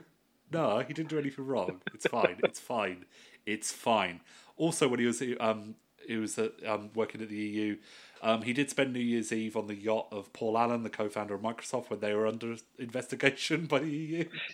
Yeah, that was the monopoly, the years of the monopoly investigations into Yeah. um, Microsoft, wasn't it? Yeah. Yeah. Um, so you know that's his time in the EU, but then he comes storming back into politics. He comes storming back. Wow. You know, but he's not an MP. He's not an elected official, so it's okay. They just make him a lord. Um, Yep. and then he's um, he's back in. He's in Gordon Brown's cabinet. Um, it's around this time where he starts getting really into um, punishment for people who are pirating films and music, um, Oh, which had nothing wow, to do, remember that. nothing to do with. Well, he wanted to introduce um, technical measures such as internet disconnection for people found guilty. um, this was going to be in the. This is in the Digital Economy Act. Wait, are you telling me he turned into a mini Home Secretary? Yes, he did. Because this, but the thing is, he says that this had nothing to do with with something he did. Um, lots of there's lots of um, things of freedom of information requests and other little things that have found out that maybe he's lying. Um, but he had a meeting um, with DreamWorks co-founder David Geffen at the Rothschilds family villa on the Greek island of Corfu. Apparently, Yeah. before this, he had absolutely no interest in anything to do with the internet, but then came back really insistent that harsh punishment should happen. Um, That was this was the had- time as yeah. well. I mean, I- don't know if you remember when uh, it was reported because obviously Gordon Brown was not as close to Mandelson as Blair was, no, and him like Gordon Brown had gone through the first year of Gordon Brown's thing was like an unmitigated success. yeah, Like everyone was like, if you declare a, an election now, you'll win a landslide because the Yeah. Tories were genuinely fucking terrible Yeah. at that point under mm, David Cameron. Um, they genuinely thought that if he did, if he if Gordon Brown did an election, uh, he would get back in with a landslide, and then all the wheels came off with the credit crunch, all Yeah. of that kind of stuff, and then the years of torment really began. And I remember it being reported as like Mandelson coming back in was like a last minute compromise to try and get some of the old magic back. yeah. Try and get the band back Yeah. together. Um, Yeah, really was. Yeah. Um, other things. Um, he there were there was a freedom of information request uh, that found letters from Mandelson's office, um, documents, talks with Lucian Grainge, CEO of Universal Music Group. Um, there's lots of you know him. Basically, this is a recurring thing with Peter Mandelson. Not that he does anything particularly horrendous, apart from anything that a rich person asks him to do. Yeah. Um, He was the one who, of course, coined the phrase that um, New Labour wanted to be was intensely relaxed about people getting rich. yeah, yeah. Yeah. um, that he's happy with that, and that is the recurring thing with him. Um, the you get that like little things like that. they never. s- There's a thing that I can't remember who's where I've heard where I heard it before, but there's um this thing about how British politicians are very cheap. They're very Yeah. cheap. Um, Yeah. And it's not hard. And You look at it. now- You look at it even now. If there's um, if when there's a Tor- whenever there's Tory corruption, Mhm. you look at it and it's like, oh yeah, it's three thousand pounds Yeah, yeah, it's about for bike. you know, or a, tri- a trip to the to Ascot. yeah, You know, like a Yeah. day trip. yeah. Oh, They put them on a bus. But yeah, that's Peter Mandelson, the ideological driving, one of the ideological driving forces of the new Labour Yeah, he definitely- and all it was defi- was, I really, oh yeah, oh yeah, oh, so during, I think it's around this time that you know he's hanging around with Jeffrey Epstein and things like that, which is also a thing that Oh, needs to be remembered. Yeah. Um, yeah, he was always he was the he had a hand in the kind of ideological genesis of New Labour, but he was mainly the one who then put that like he was the link between the ideology, such as it was, the Mhm. theory, and the practice, because he was actually in in the cabinet. Yeah, and and I mean, people hated him from when he got in. He was considered, you know, the poisoned like the poison advisor. Yeah. Oh, know, here's the, the- thing as well. the- This is the bad a, a nice thing with regards that I, I thought was important when he was when he was a lord. So he was unelected. He's in the cabinet. He was part of out of forty three cabinet committees and subcommittees. He was part of thirty five of them. and like, I'm pretty certain that a lot of like the David Cameron stuff of um, unelected bureaucrats and quangos and stuff like that. In people's heads, that's him. That's Peter Mandelson. Yeah. And It was very helped. interesting because as, I remember uh, there was that picture going around in Cameron's early years Mhm. of wasn't he on like Nathan Rothschild's yacht with Peter Mandelson? Probably. There was. do you remember there was all like the, t- the they both went and visited the same oligarchs at the same time? Oh yeah, there's there's um a lot of the oligarch visits all seem to be on like yachts or villas around Corfu. Yeah, yeah. In fact, interestingly, that uh, kerfuffle with Boris Johnson a few weeks ago about him going to um, Perugia. Puglia, was it? Perugia. Perugia.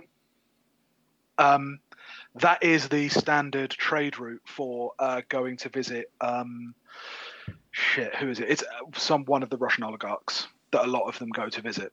Well, um, Lebedev has his place in Perugia, doesn't he?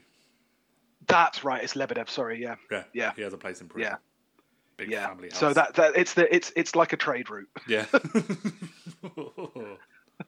yeah, that's Mandy. Check it out, check us out.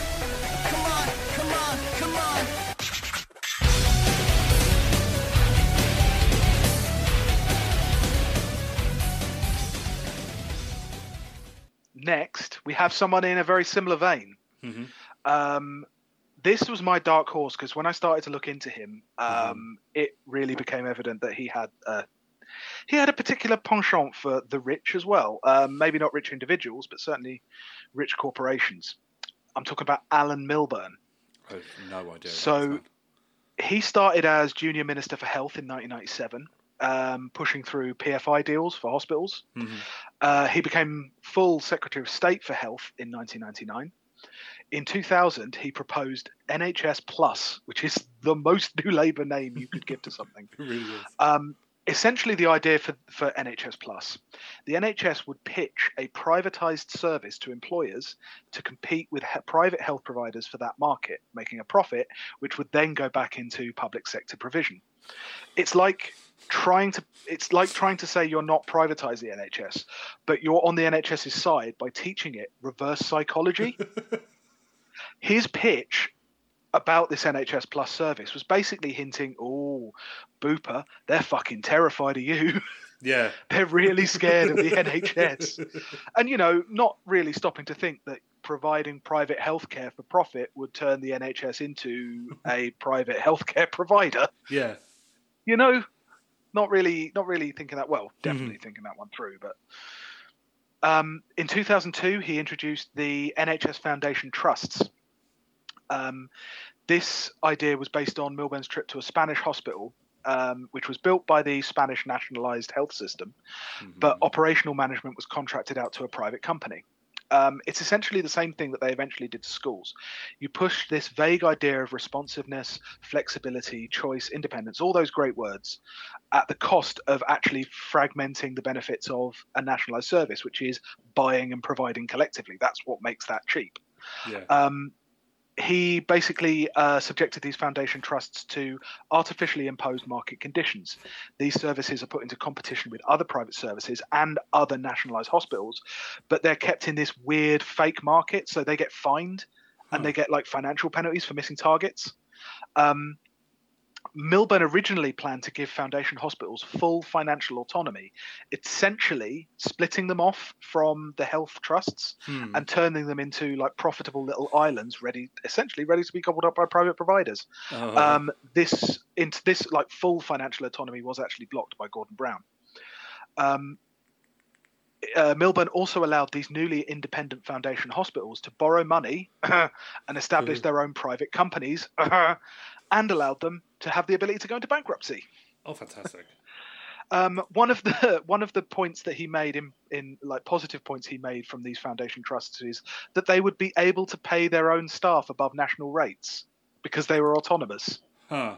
Yeah, that definitely happened. That definitely happened to every single Yep. industry. Lots of industries definitely see their staff pay go up when they're subjected to market forces. Definitely. Mhm. Um, I by remember, 2000, I remember being sorry, Karen. told a lot. It was a lot of um, uh, just you know um, privatized healthcare treats nurses better. I, I I've heard I heard that a lot when I was a young trainee nurse and stuff.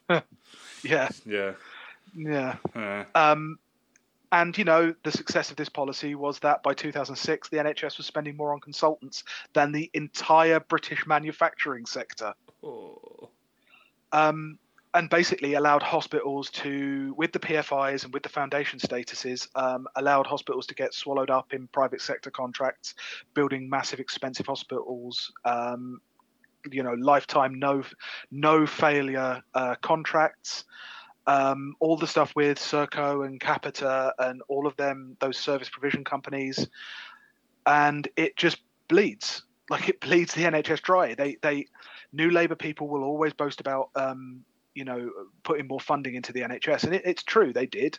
And actually, you know, a lot of the tests for um, like cancer rates and things like that did go down during New Labour. But you're you're opening it up and making it this massive, tempting target, Hmm. which, to be honest, seems to have been Milburn's intent, um, because he actually resigned as a minister in 2003, very early on, to Mhm. quote spend more time with his family which this is Mhm. interesting did you know um, that alan milburn's family is actually uh, he's actually related to the bridgepoint capital group which is a venture capital group um, and its majority shareholder son uh, care uk a leading provider of services to the nhs it's weird isn't it he just wanted to spend more time with his family he's very family oriented there just bored Um, of a bored of a company.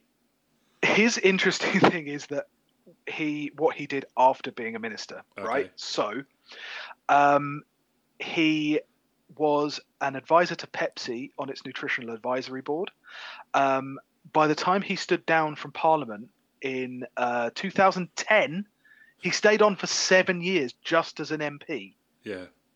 um, by the time he stood down from Parliament, he was earning £115,000 a year just from his advisory roles. Nice. So he was just an MP through all that time. Seven years, no no ministerial. He'd done he'd done his stuff. He'd cracked he cracked Yeah. open the egg, and you know everyone feasted on it. hmm Um, after he stood down, he became social mobility czar for the Tory Lib Dem coalition, publishing a report called "Unleashing Aspiration," Nice. one of the blandest documents Yeah. ever produced. It's an absolute masterclass in centrist and meritocratic ideology. Uh, he contributed to the Purple Book in 2011, Ooh. along with Ed Miliband, Mandelson, Liam Byrne, Jacqui Smith, and others. Mhm.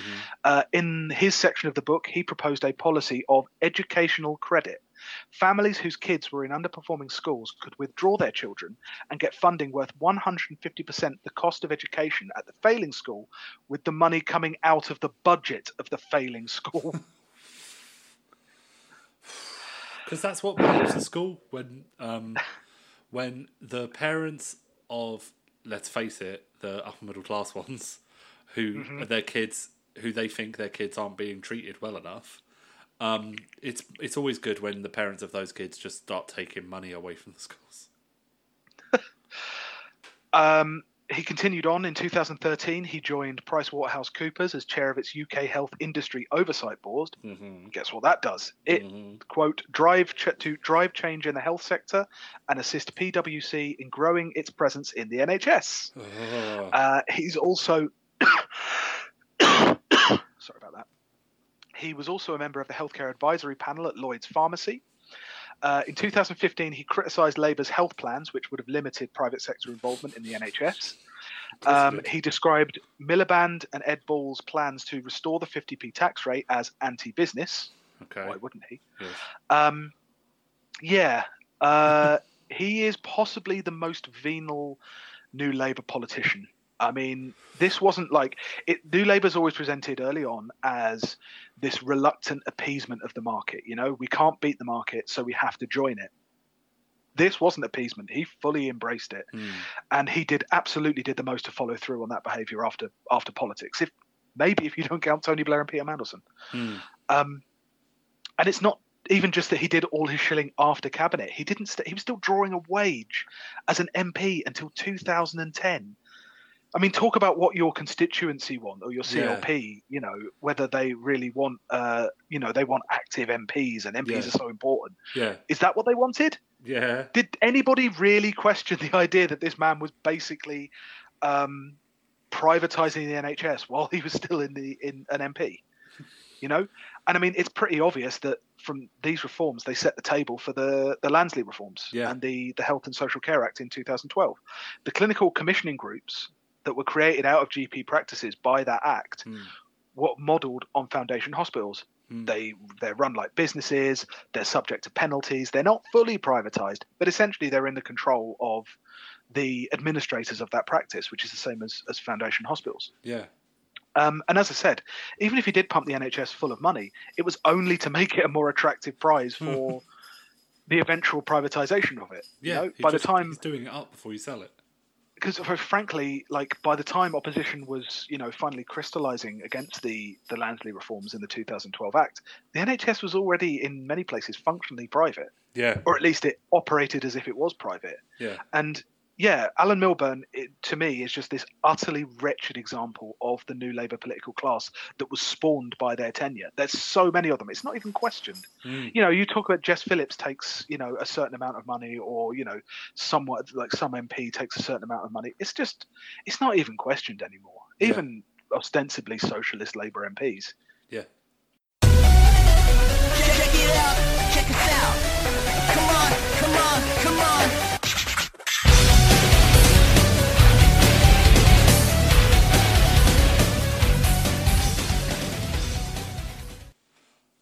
Okay. Next one. This is the big one. First one. Well, second one Oh. who did who wasn't in office um, for a Hmm. bit, but this one never held office because actually he probably could have been elected. he Um, was too good. Yeah. Um, Alastair Campbell. He has to be in it. We were, Wow, we were umming yeah. ahhing about whether he could be in it, whether we should just go for MPs.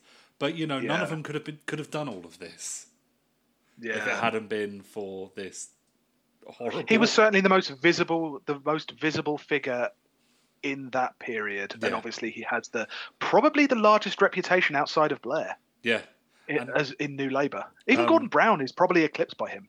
Yeah, and we should probably we could probably do um, something more on him before Labour, like that stuff with um, him when he was a journalist and um, how much he liked. Uh, Robert Maxwell, yeah. Yeah, that's like I think I'm sure like his admiration for Robert Maxwell is part of him and why he is the way he is. But anyway, so Tony Blair elected leader of the Labour Party in '94. Campbell left today to become Blair's press secretary. Um, he was a recovering. He just recovered from being an alcoholic and had moved on. He's a teetotaler. Um, Blair's all fine with this. It's all good. And in Blair's autobiography, reveals that Campbell coined the term New Labour, and um, he's the one that wrote the speech that led to the party's review of Clause Four. And so, essentially, New Huh. Labour. He's Because this would have only been a few years after. It's presumably would have been about six years after he punched punched someone for making fun of Maxwell, right? yeah, Come Yeah. a long way. Yeah. Um, So he was, you know, he was speechwriter, strategist, general, shouty man. Um, Yeah.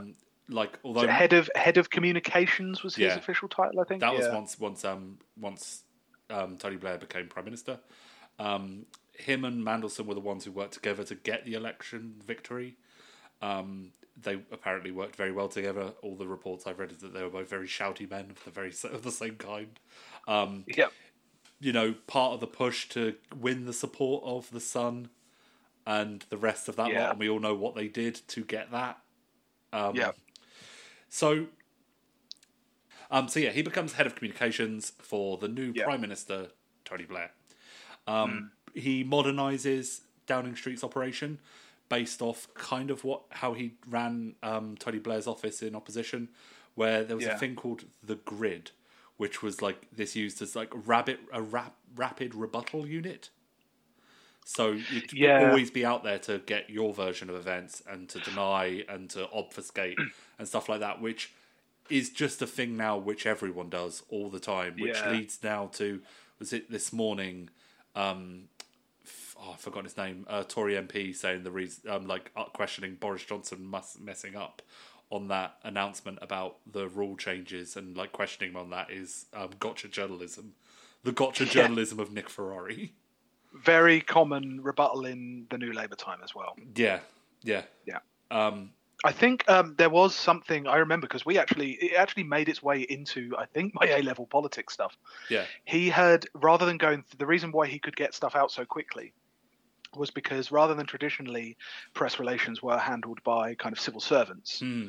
So there'd be a couple of, of a few teams of civil servants around the prime minister who would handle his particular communications. I think what he did was he they set up I think it was literally called the office of number 10 and Mm. they basically used it as this kind of guerrilla outfit where they could just hire in political consultants Mhm. and use them to make statements bypassing the civil service and all of the strictures that they're under. yeah. Um, it was around like the start of all of this. There was a documentary made about him, um, about his media operation, which annoyed him, and he thought there was too much attention being put on him, so he stepped back a bit. Um, became more of a man behind the shadows, less being the one to Yeah. actually phone the paper to say the things. Yeah, Um, yeah. Uh, interesting fact: he was sponsored by George Bush to complete the London Marathon in aid of a leukemia charity called Bloodwise, which I just think is funny because of the amount of blood those two have shed together. Um, Well, to be fair, George Bush probably needed it, you know, the adrenochrome and everything. so he became as he was one of the central figures around dealing with the press after Diana's death. Um, and he was one of the ones that was helping the royal family with making them seem less horrible. Because Yeah. you've got to remember, like, the royal family were despised then. Like, Yeah, it got it got very close to outright treason. Yeah, um, and if anything could, um, and if and if anyone was going to step in to help them, of course, it would be a Labour government. Um, Yeah, but obviously, the main thing he did is the Iraq War. That's it. It's it's that. That's that, that's it. It's like there's all the stuff he did about like you know smooth making the a slick media operation and controlling the press and all that kind of stuff, which allowed them to do horrible things. But him personally, it's the dossier. It's the dossier that he still refuses. He sticks by. The thing. Um, as of 2011, he'd been involved in six inquiries and still defended every word of the dossier. Yeah. Um, Even though it's been proven to be based on faulty information. yeah, in 2003, commenting on WMDs in Iraq, Campbell said, "Come on, you don't seriously think we won't find anything." Some say Still he's waiting. still there today, looking for them. um, there's a lot of stuff to do with the death of Dr. David Kelly and the way the government used him as like a pawn. I think that's a whole episode that we could Yeah, do that's- on the do- death of Dr. David Kelly. Yeah, suffice it to say, he contributed to the report. Uh, was outed in the media as um, being like it suggested that Alastair Campbell pinned a lot of the blame for the mistakes slash lies in it on him. Uh, David Kelly was then found having to, taken his own life in a, a field near his home. Yep. I say that advisedly because there's a strong conspiracy element to that. But again, that's a that's a whole other episode. Yeah, yeah. Um, but yeah, that's that's that's um, Alastair Campbell. There's not much more to say about him because everyone knows what he is. he's still fucking there. Yeah. He's still there vote. doing his Remain thing, his people's vote thing. What's the latest one? Basically, The- kind of the, meddling. Um, It one rule for was them. one rule, one rule for them, Yeah. which seems to be that's come up in the last week. That seems to be some kind of astroturfed, anti-Tory, roughly anti-Tory thing that's basically got a crowdfunder attached to it. yeah. So what they're raising money for is Well, I have no idea. adverts that look 15 years out of date. You know that the person in the pocket. It just looks so old. Ah, yes. but yeah, that's Alastair Campbell. Check it out, check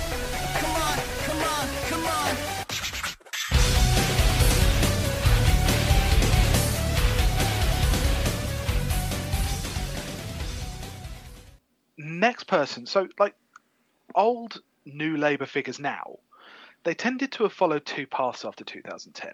I would say, like, a slim majority of those people resent being called, like, Blairites or Mhm. New Labour. Yeah. Sometimes they do this because they feel pigeonholed, or they feel it's inaccurate, or they feel as if Blairism wasn't a fleshed out concept.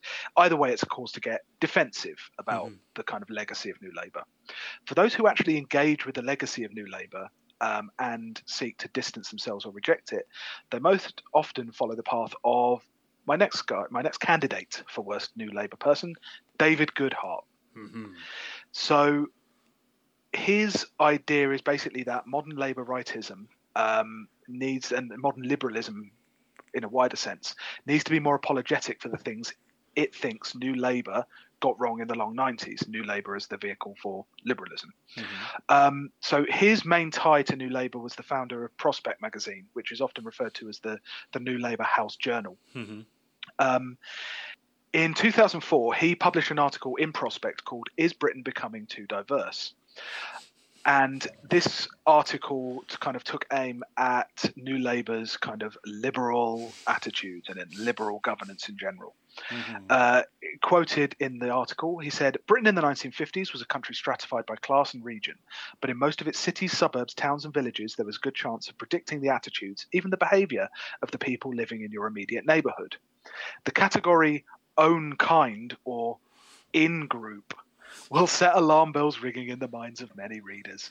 in complex societies, most of us simultaneously belong to many, those we to many. Those we include in our group can be a pretty diverse crowd, especially in London. You may have uh, you may have noticed the kind of tone there. It's fairly light and fairly accepting of multiculturalism and diversity, but it's starting to hedge over into something different. Uh, he also said newcomers can and should adopt the history of their new country as well over time, Mhm. contributing to it, moving from immigrant them to citizen us. Helpfully, Britain's story includes, through empire, the story of many of our immigrant groups. Empire soldiers, for example, fought in many of the wars that created modern Britain. Is there a tipping point somewhere between Britain's 9% ethnic minority population and America's 30%, which creates a wholly different US style society with sharp ethnic divisions, a weak welfare state, and low political participation? um, yeah, like this the- article. where the low political participation comes from. Yeah. And also, as if low welfare support in the US was due to elites not being able to get the white working class on side with giving things to non whites. Yeah. It's like that is part of it, but mainly it's because they didn't want to give anything to anyone. hmm Um, and basically, he starts arguing uh, from 2004 that Britain's welfare state could not afford to be so generous if it kept letting in foreigners. Um, in this regard, it kind of aligns with some of the other anti-migrant rhetoric you've seen from from New Labour figures. Um, early on, he had mainly an economic argument that Britain could afford couldn't afford to be so generous with its welfare state. And I don't know what he's fucking talking about because the welfare state has never been that generous hmm with the exception of the NHS. Um, but as he moves on, um, as New Labour kind of dies and the Conservative comes come in, um, he abandons any pretense of it being about economics. He even admits it in his 2013 book, The British Dream, uh, that immigration has little to no effect on employment in the short term or the long term, especially compa- when compared with other factors like technological change and minimum wage. Then he starts uh, kind of rattling on about culture Hmm. and he starts with that soft edge um, of the implications of valuing ethno-national ties over others. Hmm. Um, you know, just asking questions. I'm just saying, people people like to be around people who are like them. You know, who speak the same language. People don't like hearing other languages other than English on buses. Is this a problem? Mm, just asking questions. Um, by 2009, he's gone fully, fully nativist. Uh, in 2009, he called neocon Christopher Caldwell's writing about Muslims as conquering Europe's cities street by street. He describes as brilliant. Um, his main kind of arc uh, has really came around with his 2017 book, uh, "The Road to Somewhere: The Populist Revolt and the Future of Politics." This is where he got quite a lot of mainstream um, attention. Mhm. Uh, he in the book he explains that the main division in British society was between anywheres, autonomous, mobile, individualist kind of people who've done well uh, under globalization, and somewheres, rooted, traditional, their identities tied to a nation and group identity. Um, you know, never he did he his research is notoriously faulty. He doesn't look at kind of internal migration. He is an Oxbridge, Eton educated academic who basically is blaming Eton, Oxford educated academics for everything else. And it's got that classic kind of new Labour, like later new Labour guilt. Hmm. That guilt at kind of almost, I mean, this isn't this isn't in Goodhart's case because Eton educated, son of a Tory uh, Tory MP, um, a, a Sir no less. Um, but it's often kind of tied in with that like guilt, that guilt that subconsciously you've left behind your working class origins and you don't really know yeah, what that's like anymore, and so you kind of project yeah, you know you kind of project what being working class actually is. And you know like his is very much around culture. Um you know in all of his writings he could just say rootless cosmopolitans and dispel any kind of oh no wait he did yep that's fine. He, he does he actively just says that now. Uh, identity politics is the end. It's you know a temporary fad whereas the Yeah. identity politics of whoever he particularly happens to be talking about um, and talking about by the way never two. he ne- he there's no there's no uh, part of that. Um, and let's just say that his idea of a rooted and authentic existence is heavily dependent on him telling people what rootedness consists of namely empire race and conservative values fantastic. um, obviously he's not the first liberal to turn racist i mean look Yeah. at the actual history of all of liberalism Yep. um, but this way of thinking, right now, it has the rubber stamp of a member of that cognitive elite it criticizes. Yeah. Um, he is the absolute standard for getting on a program and going, look, here's a liberal. And even he thinks multiculturalism has gone too far. Yeah. Um, he really broke into the mainstream when Theresa May adopted his rhetoric at her conference speech in 2007, I think it was, saying, she said, if you weren't a citizen of somewhere, you're a Yeah. citizen of nowhere, which, you know, is the implicit endpoint of dividing people into anywheres and somewheres. Because if you're a citizen of nowhere, that's the void. That's Yeah. death. That's the implicit thing is those people need to be not there. hmm Um, he told the New York Times just before the 2017 election that he believed Theresa May could dominate British politics for a generation. Um, and in 2018, he said the only thing wrong with the hostile environment policy is its awful name. He's recently he's recently released a book called Head, Hand, Heart, which says that the uh, Oh. knowledge economy has gone too far, and we need more people who, with empathic and practical skills, not him, of course, Yeah. not him. No, he needs to he needs to keep doing. I think he works at the Policy Exchange still. Course. He needs to keep producing papers and books and things like that. But everyone else, to. you need to be better with your hands and with your heart.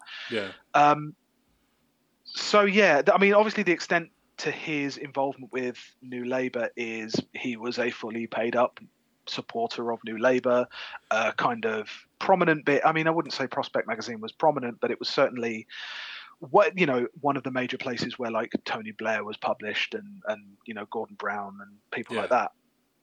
Um, but since New Labour ended, he has really one of been one of the people who set the mold for so-called post-liberalism Yeah.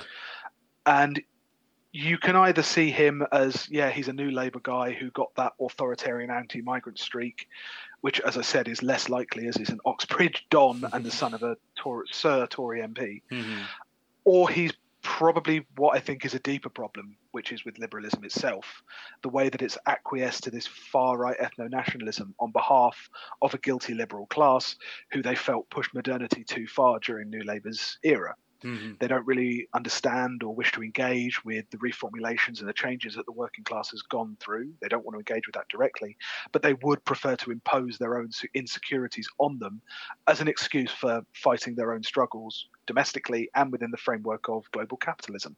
Mhm. Um, he has, to a certain extent, unlocked a whole swathe of liberal centre opinion makers to go absolutely bonkers with mm. far right fascism. I'm thinking of like the UnHerd crowd, you know, the Matt Yeah. Goodwins, the Giles Frasers, the UnHerd, the commun- the communitarian right. That was a that was a big new Labour phrase in the beginning. They were going to be communitarian, and that has now mutated, or perhaps logically ended up as its logical endpoint of being essentially ethno nationalist. Um, he's maybe a first mover in that regard, Yeah. but he's certainly an exemplar of what's probably the most frightening movement stemming from the New Labour era. Yeah. Um, and he still gets, as with all of the New Labour figures from that era, he still gets into print. He still gets invited on Newsnight. Every book will be poured over by every reviewer, Yeah. and it's impossible to get away with him, Mm. get away from him.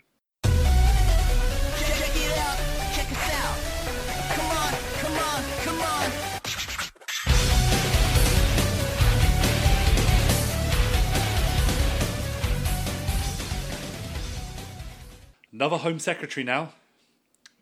Um, I think have we covered? I think by the end we've covered all of the Home Secretaries. the Labour They do tend to be the worst. Yeah. Um, okay, so Jack Straw.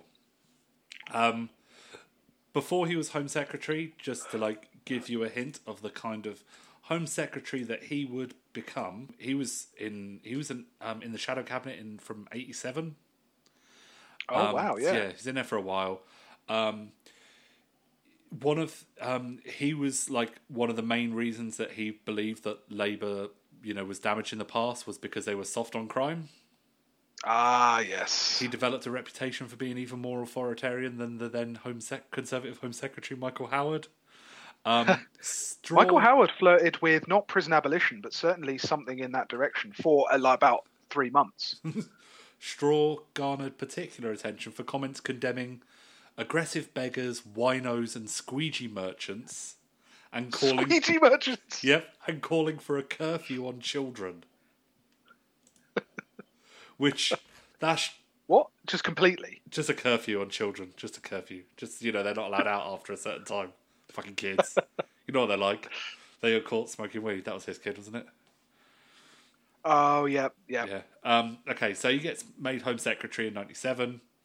Um, brought forward the Regulation Investigatory Powers Act 2000, which increased police powers against terrorism and promo- proposed to remove the right to trial by jury in certain cases. Ah, yes, because juries cannot be trusted to see complex evidence. About squeegee merchants. That was the whole thing. Yeah. Um, Also, like, what is his his idea of kind of the underclasses from Mm. like coming to America, or like um fucking uh, what's it called uh, trading places? yeah, yeah. um, these policies of his won praise from Margaret Thatcher, who once declared, "I would trust Jack. I would trust Jack Straw's judgment. He is a very fair man." so It doesn't strike me as fair. I'll be honest. Um, they were deemed excessively authoritarian by his former student union, which in 2000 banned him from the building. Um, Nice. Yeah, that was the one that um, that he joined. He joined like this Labour student union. Um, he was a communist. He left the Communist Party, joined this student union, disaffiliated from the Labour Party, and made it a socialist student union, I think, and then was banned from it. um, in June '97, he appointed Lord Justice Stuart Smith to conduct a review of the need for a pub- new public inquiry on Hillsborough. Um, but he indicated to the judge at the outset that, in the view of his officials, there was not sufficient evidence to justify a new inquiry. This is in Huh. contrast to what he told Parliament, which was, I am determined to go as far as I can to ensure that no matter of significance is overlooked, and that we do not reach a final conclusion without a full and independent examination of the evidence. He'd also given the families of victims full assurances that he intended a thorough examination. he apologized. Fucking scumbag. Yep, like literally as soon as it got in. piece of shit. Yeah, because I remember it was a thing that you know was part of their election stuff. Um, yeah. In March 2000, he was responsible for allowing former Chilean dictator Augusto Pinochet to return to Chile because of health, because of medical grounds. Um, he was um, so he wouldn't face trial. Just let him go home. Yeah, so it's very important that he be let go, but Yep. terror suspects not. yep, yep. um, you know, I'd just like to point out, sorry, just returning to Hillsborough for a second. Yes. Just a, presumably, the political calculation of hobbling the Hillsborough inquiry Mhm. is that it was most likely to come out against South Yorkshire police. Yep. And therefore, he would have to be a Home Secretary who looked to be taking on the police. Yep. Right, because there's literally nothing else. Like every everything Which else would be was impossible for him because he was the tough on crime. We're tough on crime. Yeah. now. Yeah. Oh my god! Even yeah, it, yeah. Can't seem like you're tough on squeegee merchants if you know you're at- you're at war with the South Yorkshire Police. this this that Starmer's recent attitude towards um, Mhm. Black Lives Matter really should not be seen as an aberration. No, it really shouldn't. Really shouldn't. Okay, so Rotherham sex abuse scandal was happening at this time, and according to the Telegraph, Oh, wow. he'd highlighted the problem four years prior to the Jay report um, being published, um, saying that there was a specific problem where Pakistani men were targeting targeting young vulnerable white Oh, girls yeah, who were seen as easy meat. Um, late, there's some other things that come up later on. Everyone knows Jack Straw's relationship with Muslims. Um, um, in 2000, he turned down an asylum request from a man fleeing Saddam Hussein's regime, stating, We have faith in the integrity of the Iraqi judicial process, and you should have no concerns if you haven't done anything wrong. Ah, In 2000. oh wow! In two thousand. yeah. Sorry, I, I kind of I suppose he wasn't Home Secretary after that, but yeah, I just kind of assumed that it was uh, Yeah. you know during the the uh, provision of the occupation. No, no, no. Authority. No, no, no, no. Because then, Fucking hell. um, then, um, like suspected under pressure from, um, George Bush, Robin Cook stops being foreign secretary, and Yeah. Jack Straw becomes foreign secretary. Um, um, oh yeah, what are um, in two thousand three he does the provisions for the treaty that were enacted in the Extradition Act of two thousand three. The you know the the, ex- the the extradition treaty we have with America where um, Gary McKinnon will be like hassled, and we can't get back that woman who ran over that kid. Yeah. Yeah. you know that Completely, unfair one that yeah. very one very very one sided one. Um, another thing that he did like um, away from like Iraqi stuff was um, the I didn't know about this the Equatorial Guinea coup d'état attempt in 2004. he was personally informed months in advance of the plans of the takeover and failed to accomplish the duty under international law of alerting the country's government. That Not that is that had- is a Not saying this had anything to do with the involvement of British oil companies in the coup. Nothing at all to do with that. I'm not saying wait that. was was that the one where Mark Thatcher got imprisoned? I think son of Margaret Thatcher. Yes, I think it was. Because do you remember that was one of our favourite? That was one of our favourite things for so long. Yeah, it was a the fact we'd that Mark Thatcher, this fucking chinless idiot, Yeah, had been imprisoned for trying to procure helicopters f- with some of his old school friends for a coup yes, in an in a in a rich kind of island African nation. yep. To make himself that that. king. By the way, bookmark here. That deserves That's an another episode. episode. Yes, it does. Yep. it really does. Well, the thing is, I always remember with the Mark Thatcher thing is, um, you know, the story of Sealand where the son of the prince was kidnapped by a German guy that liked to collect micronations. What? Oh And- yeah. And the guy who was the founder of Sealand was in like the army, and him and a bunch of his old SAS mates literally went back and retook the island. or plas- concrete platform in the sea. Ugh, it's a very weird one. Um, next one. Um, okay, he says he's got nothing to do with extraordinary rendition. That he has no com- no complicity with it, nothing to do with it. He dismissed the su- the the mere suggestion of UK involvement as a being a conspiracy theory. Um, he's never had anything to do with it. Never, ever, ever, ever. He was just foreign secretary at the time. What would he know? Overseeing all of those. Uh, Yeah. So you know, Literally all of those things. yeah, wouldn't Yeah. Know, wouldn't know a single thing about that. Nothing to do with me, mate. Um, then okay, in 2006, um, he suggested in a local Lancashire a local Lancashire paper that Muslim women who wear veils that cover their faces can inhibit inter-community relations. Though he denied the issue was raised for political gain, he stated he had raised this in private circles in the past and it had never progressed beyond discussions. He just happened to tell a paper now. Um, no, no reason other than just you know, just for a natter. Um, as you do. Which, Um, ironically, the way of getting over into communication when you're wearing a veil is to fucking natter. Yeah. Um, although he did not support a law banning the women's right to choose to wear the veil, he would like them to abandon it. And this, it's one of those one. He's one of those guys. Um, he, I, I That must have been clear- very, very. That was very early Yeah. in the kind of new Labour embrace of kind Yeah. of Islamophobic rhetoric. Yeah. Yeah, it needs to be made clear I'm not talking about being prescriptive, but with all the caveats, yes, I would rather. Um, Yeah. He said he had asked women in his constituency surgeries to consider uncovering their noses and mouths in order for be- to allow better communication and claimed that no woman had ever choose to wear a full veil after this request. It's important to remember how few women do wear the full veil. And, Yeah. and how many were going in 2000 like in 2006 to go to Jack Straw's um meetings to, you know not knowing exactly you know what I mean you're not I don't think you were Yeah. getting that many Muslims going to talk to, like how who goes to these meet these things anyway I mean, presumably it's his role in his role as a constituency MP. yeah it's one of the constituency surgeries Right, but it's don't in know anyone who surgeries. yeah but yeah so Like, like they are they are things, but at the same time, it's like there's no way unless you were asked about it and couldn't think of an answer. yeah there's no way you talk about that and don't talk about, say, people with disabilities that mean they have difficulty Mhm. um, speaking or any other number of issues yeah about contact with your thing. The, the only way you raise it is as a dog whistle. yeah And Um, you raise it's literally legitimate and concerns. it literally did. It literally. St- this, this was apparently one of the first things that started the big debate on that sh- on that shit. He apologized Yeah. in 2010. Um, When he was um, Secretary of State for Justice, um, he used his authority as Justice Secretary to veto the publication of government documents requested under the Freedom of Information Act, in particular those pertaining to early government meetings held in the run up to the Iraq War. Hooray! Yeah. Um, oh, and then um, a final little thing about him, because, you know, just general New Labour stuff. Um, he was recorded by journalists from Daily Telegraph and Channel 4 News. And um, he they were pretending to be a fictitious Chinese company, tried to set up an advisory council. Um, Straw boasted that he had operated under the table and had used his influence to change EU rules on behalf of a firm which paid him £60,000 a year. so he had that as well. Yeah, he voluntarily withdrew from the PLP but stayed in the party.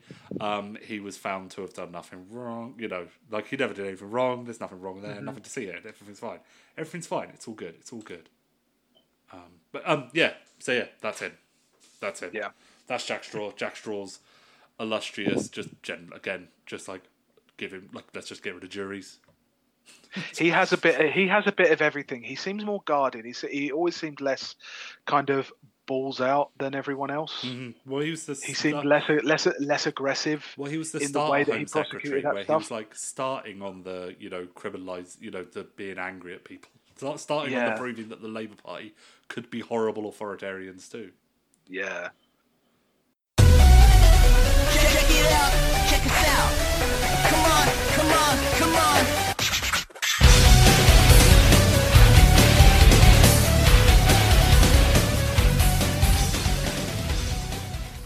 Um, next up, uh, we have Alan Johnson. Um, he was a postman. Did you know he was a postman? he's, he's postman, working so class. working You know he's so a. working class. Do you know he's a? Do you know he was a postman? Yeah, he's a working class postman. No. Do you know he was a post? Do you do you know that he was a postman?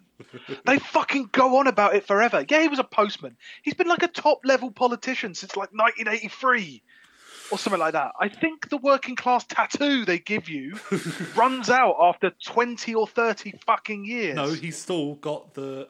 He still has the material concerns of a working class man because he only took a postman's wage. I think not. to be kidding. um, yeah. of all the ideological covers for the kind of new Labour uh, working class demolition job, let's say, Yeah. he's the most egregious, along with Prescott. Mhm. Um, Mhm. When I was doing this, I was thinking, like, is he the southern working class figure to balance out Prescott being so northern? Um, probably is Because yeah. he's he raised in in London, in West London. yeah. Um, yeah, he was very much the kind of like he's the he's the figure who goes on desert island discs. You know, he had been working class. He tried to start a band. You know, he was he was the the kind of he was the the boomer. He was that boomer figure Yeah. for for New Labour. Um, he has obviously a pretty interesting upbringing. He was orphaned at 12. Um, he was brought up in a council flat by his sister. He left school at 15. Uh, he worked as a shelf stacker until he became a postman. He was a postman, do you know? He was a postman at 18. Um, by the age of by the age of 20, he'd already fathered three children. Once leading Tony Blair to exclaim, "Gosh, you really are working class, aren't you?" Oh my god. Telling you, yeah. Um, he was the first Union General Secretary uh, to be in the cabinet since the 1960s.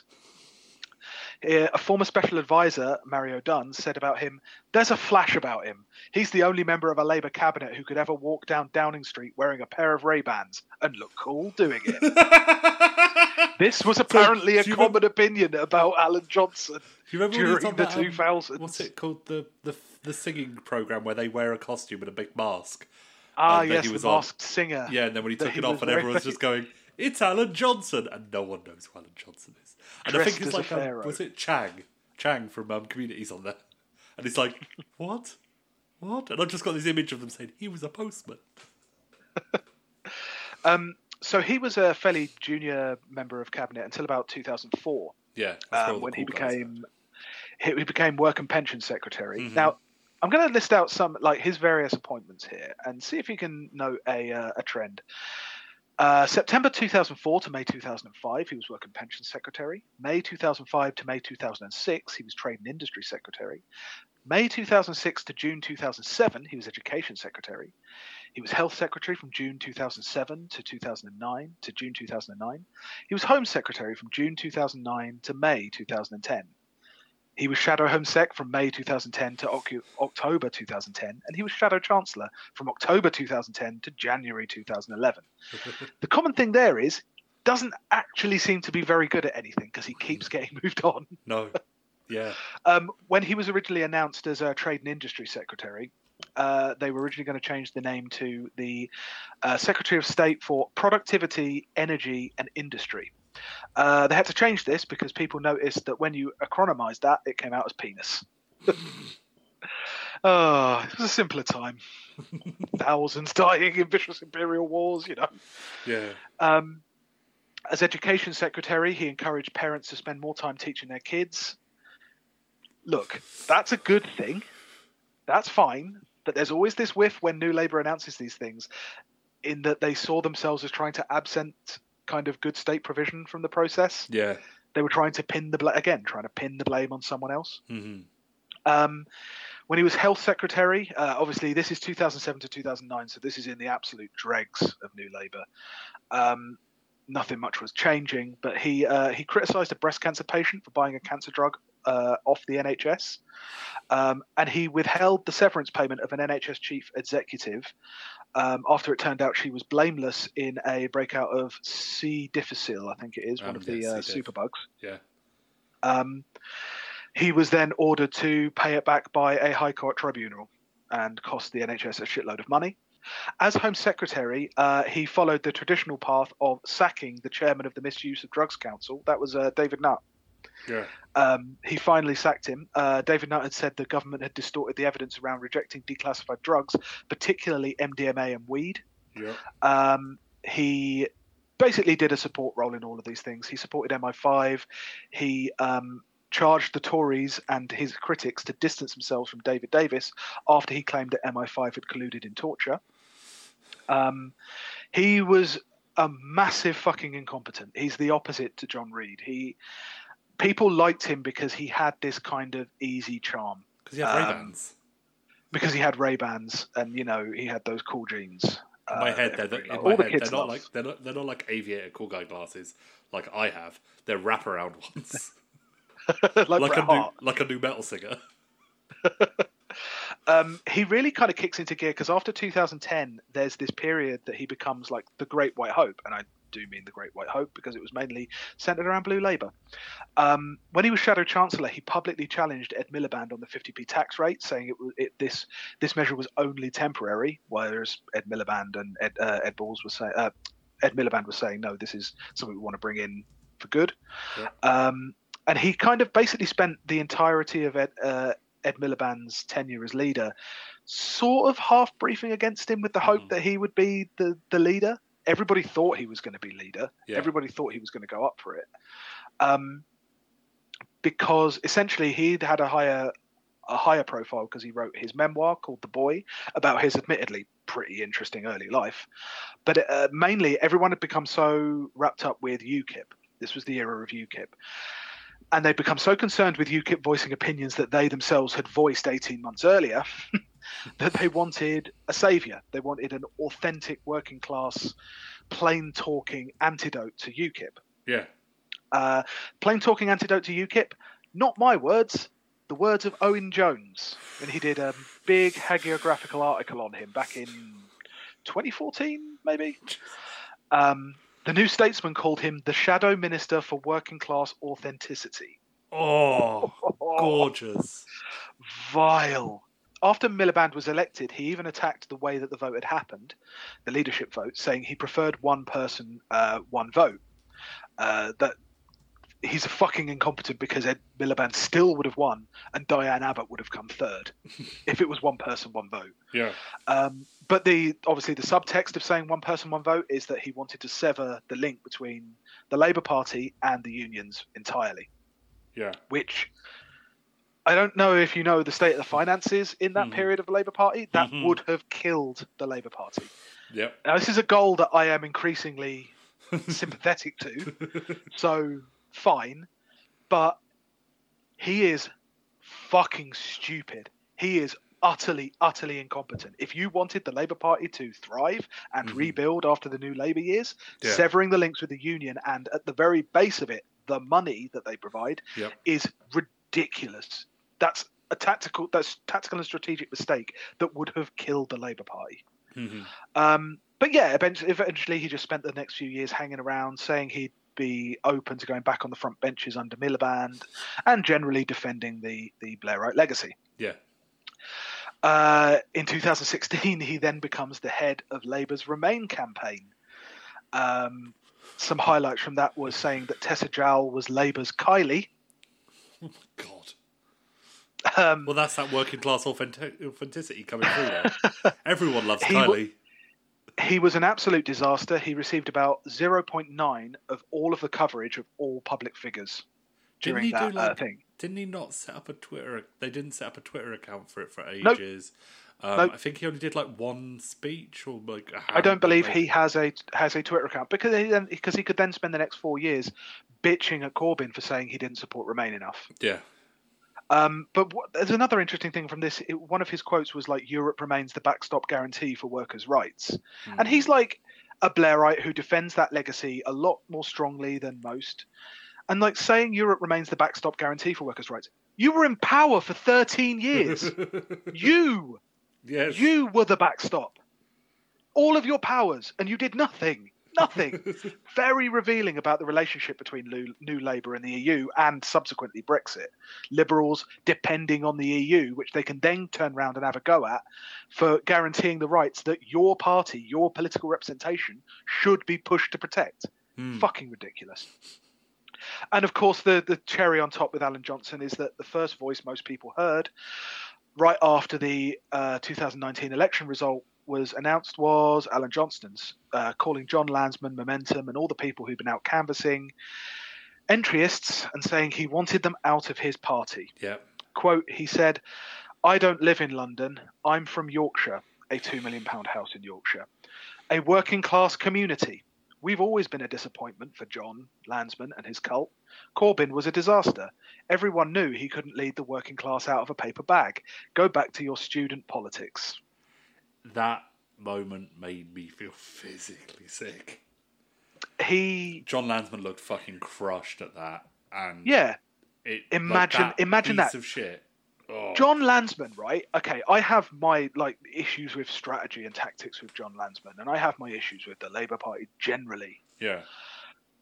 John Lansman's not a fucking entryist. No. John Lansman has been in that party for his entire adult life. Yeah. Like criticising for many things, including staying in the Labour Party for his entire life. but don't doubt the fact that he's not a fucking entryist. It was just, it was just disgusting. And Yeah. talking about leading the working class and Yeah. I'm from Yorkshire, a working class community. This fucking millionaire, fucking piece of shit politician who just recently had dressed as a pharaoh on the, the Yes. Masked Singer, the fucking most, ver- like, fiddling while Rome burns. Versailles moment that someone could do, and this piece of shit has the.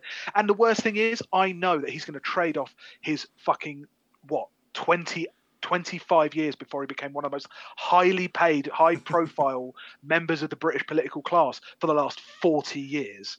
And he's going to be one of those people who works out that working class authentic image and one of those people who ekes out a media, profile for the rest of his fucking life. I kind of used to not like him, but he was, my dad was in the CWU, which was Johnson's Union. And, and Mhm. my dad really kind of liked him because he was a brother. Mhm. And he's the kind of politician who's been in everything for so long, done so many little bits of jobs badly, and the gap between his achievements and his profile that will last for the rest of his fucking life is the widest of any new Labour figure. He is he will continue feasting on media appearances for the rest of his wretched fucking life, and he it oh I fucking hate him so much, so much. I don't even know what that represents about New Labour, other than just that he's the he's the most now of New Labour Yeah. figures. Utterly empty suit, piece of shit. Okay, my last one. I was, I, I'd like fiddled around with a couple of different ideas. I was thinking about Ken Livingstone, but Ken Livingstone is too big a figure, Controversial, and yeah. my opinions on him are too long for a bit on this episode. yeah, they're um, complicated. Yeah, um, it, they're mainly not good. Um, and then Yeah, I was thinking maybe Alistair Darling, but he's so dull. Um, and then I finally settled on Harriet Harman. But the thing is with Harriet Harman is she did a good thing. Um, she did a good thing, which was you know making the Labour Party vote um, abstain on that on the austerity thing, um, which actually was a good thing because it gave us a nice a nice list of who isn't a monster in the Labour Yeah. Party. Which, Yeah. for all of the horribleness with the Labour Party abstaining on the you know legalised torture bill, um, we did get a nice list of, of a new eighteen who aren't horrible going Yeah. So yeah, so that's, that's I didn't have an I don't have another one. I think that's all. You don't have another one, that's yeah, it. That's Yeah. people. There's a there's a lot of ones who've done individual things. Like I mean, Mm-hmm. practically every Labour minister at this point has criticised from a grab bag of Muslims, hmm um, sex workers, trans people, um, immigrants generally. Mhm. Pretty much all of them have done that. Uh, Pakistanis in particular. Mhm. Um, Single mums. you know, striking workers, single mums was a Mhm. big one. Yep, council house tenants, and there's a lot of debate over how to describe New Labour. You know, was it Christian socialism? Was it Mhm. Clintonism? Social democracy? Neoliberalism? Uh, was it you know authoritarian Labour rightism? Is probably a legitimate thing to call it. Yeah. But honestly, like going back through this, the two most revealing things that when you go back and look through the record of these people is how completely cruel and sadistic they could be Yeah. and it stems from this absolute inability to see themselves as the bad guys, Mm. as the baddies. They Yeah. were the people who saved you from Thatcher. There was Yeah. nothing that they could do that was as bad as Thatcher was. Yeah. And how indignant they got and still get when you question the new Labour legacy. Mm. And like I think like one of the reasons why it's worth looking at the individuals that made it up rather than kind of the bigger policies and, and intellectual kind of trends is that so much of New Labour's justification is the individual uh, story and narrative of each minister is that of the hard decision. You know, they were the hard-headed, realistic people Yeah. um, that made the decision to compromise with the markets, to compromise with the fascists, to compromise with the racists.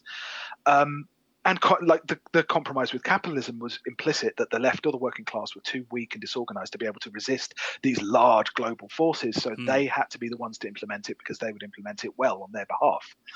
Um, and it ended up being this kind of weird, like heroic myth that no one else could have made the decisions that New Labour were forced to make. They made every bad decision with a sigh and a heavy heart and a moral strain that you, the little people, will never know. Mm. And the subtext is we took the burden upon ourselves and we made the compromise. And it's almost like it's almost Bolshevik in its idea that this vanguard of professionals was needed to kind of take this intolerable moral strain because you would crack under it. They're just better people. They're just harder people. Yeah.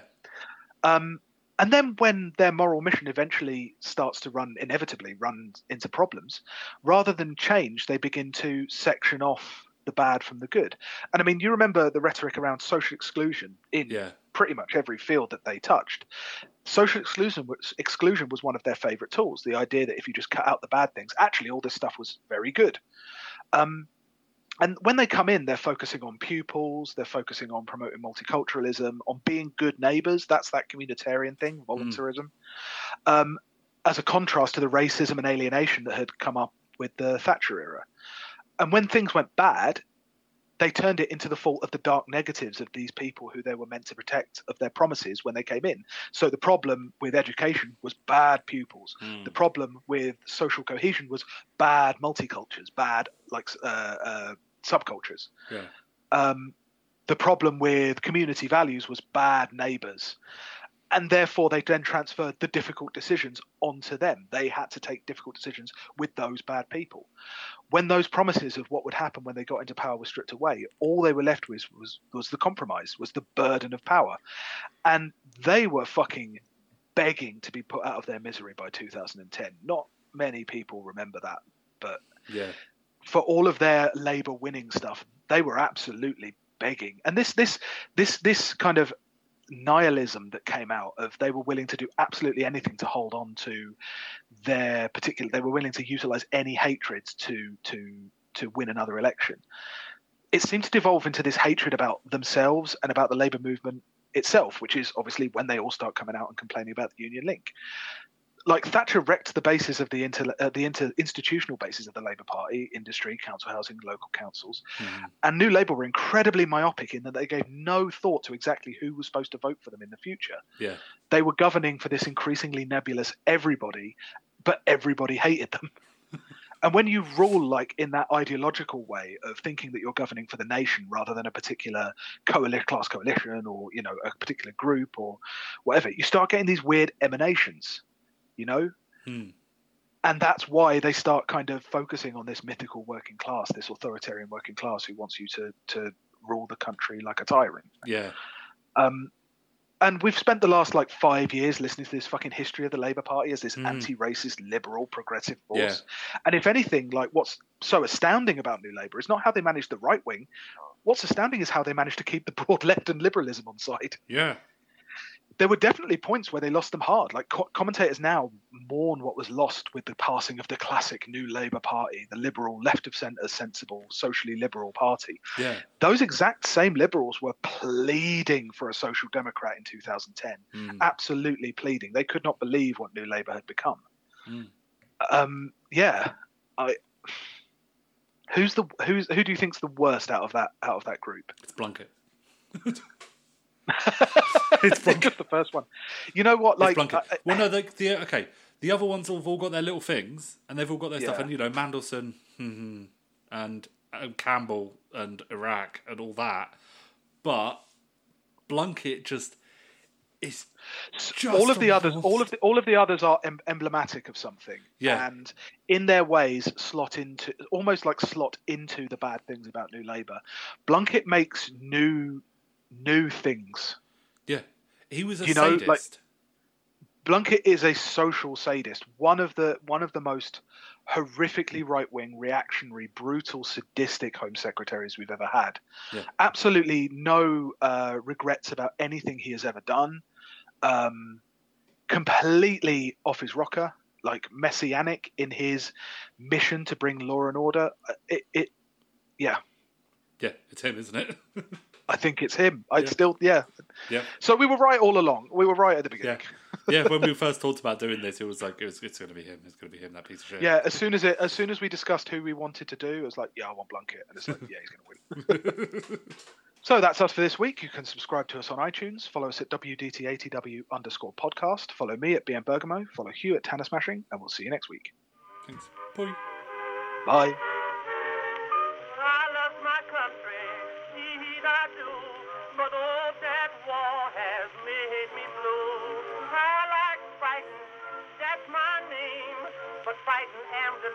about the fighting game when Mr. Hoover said.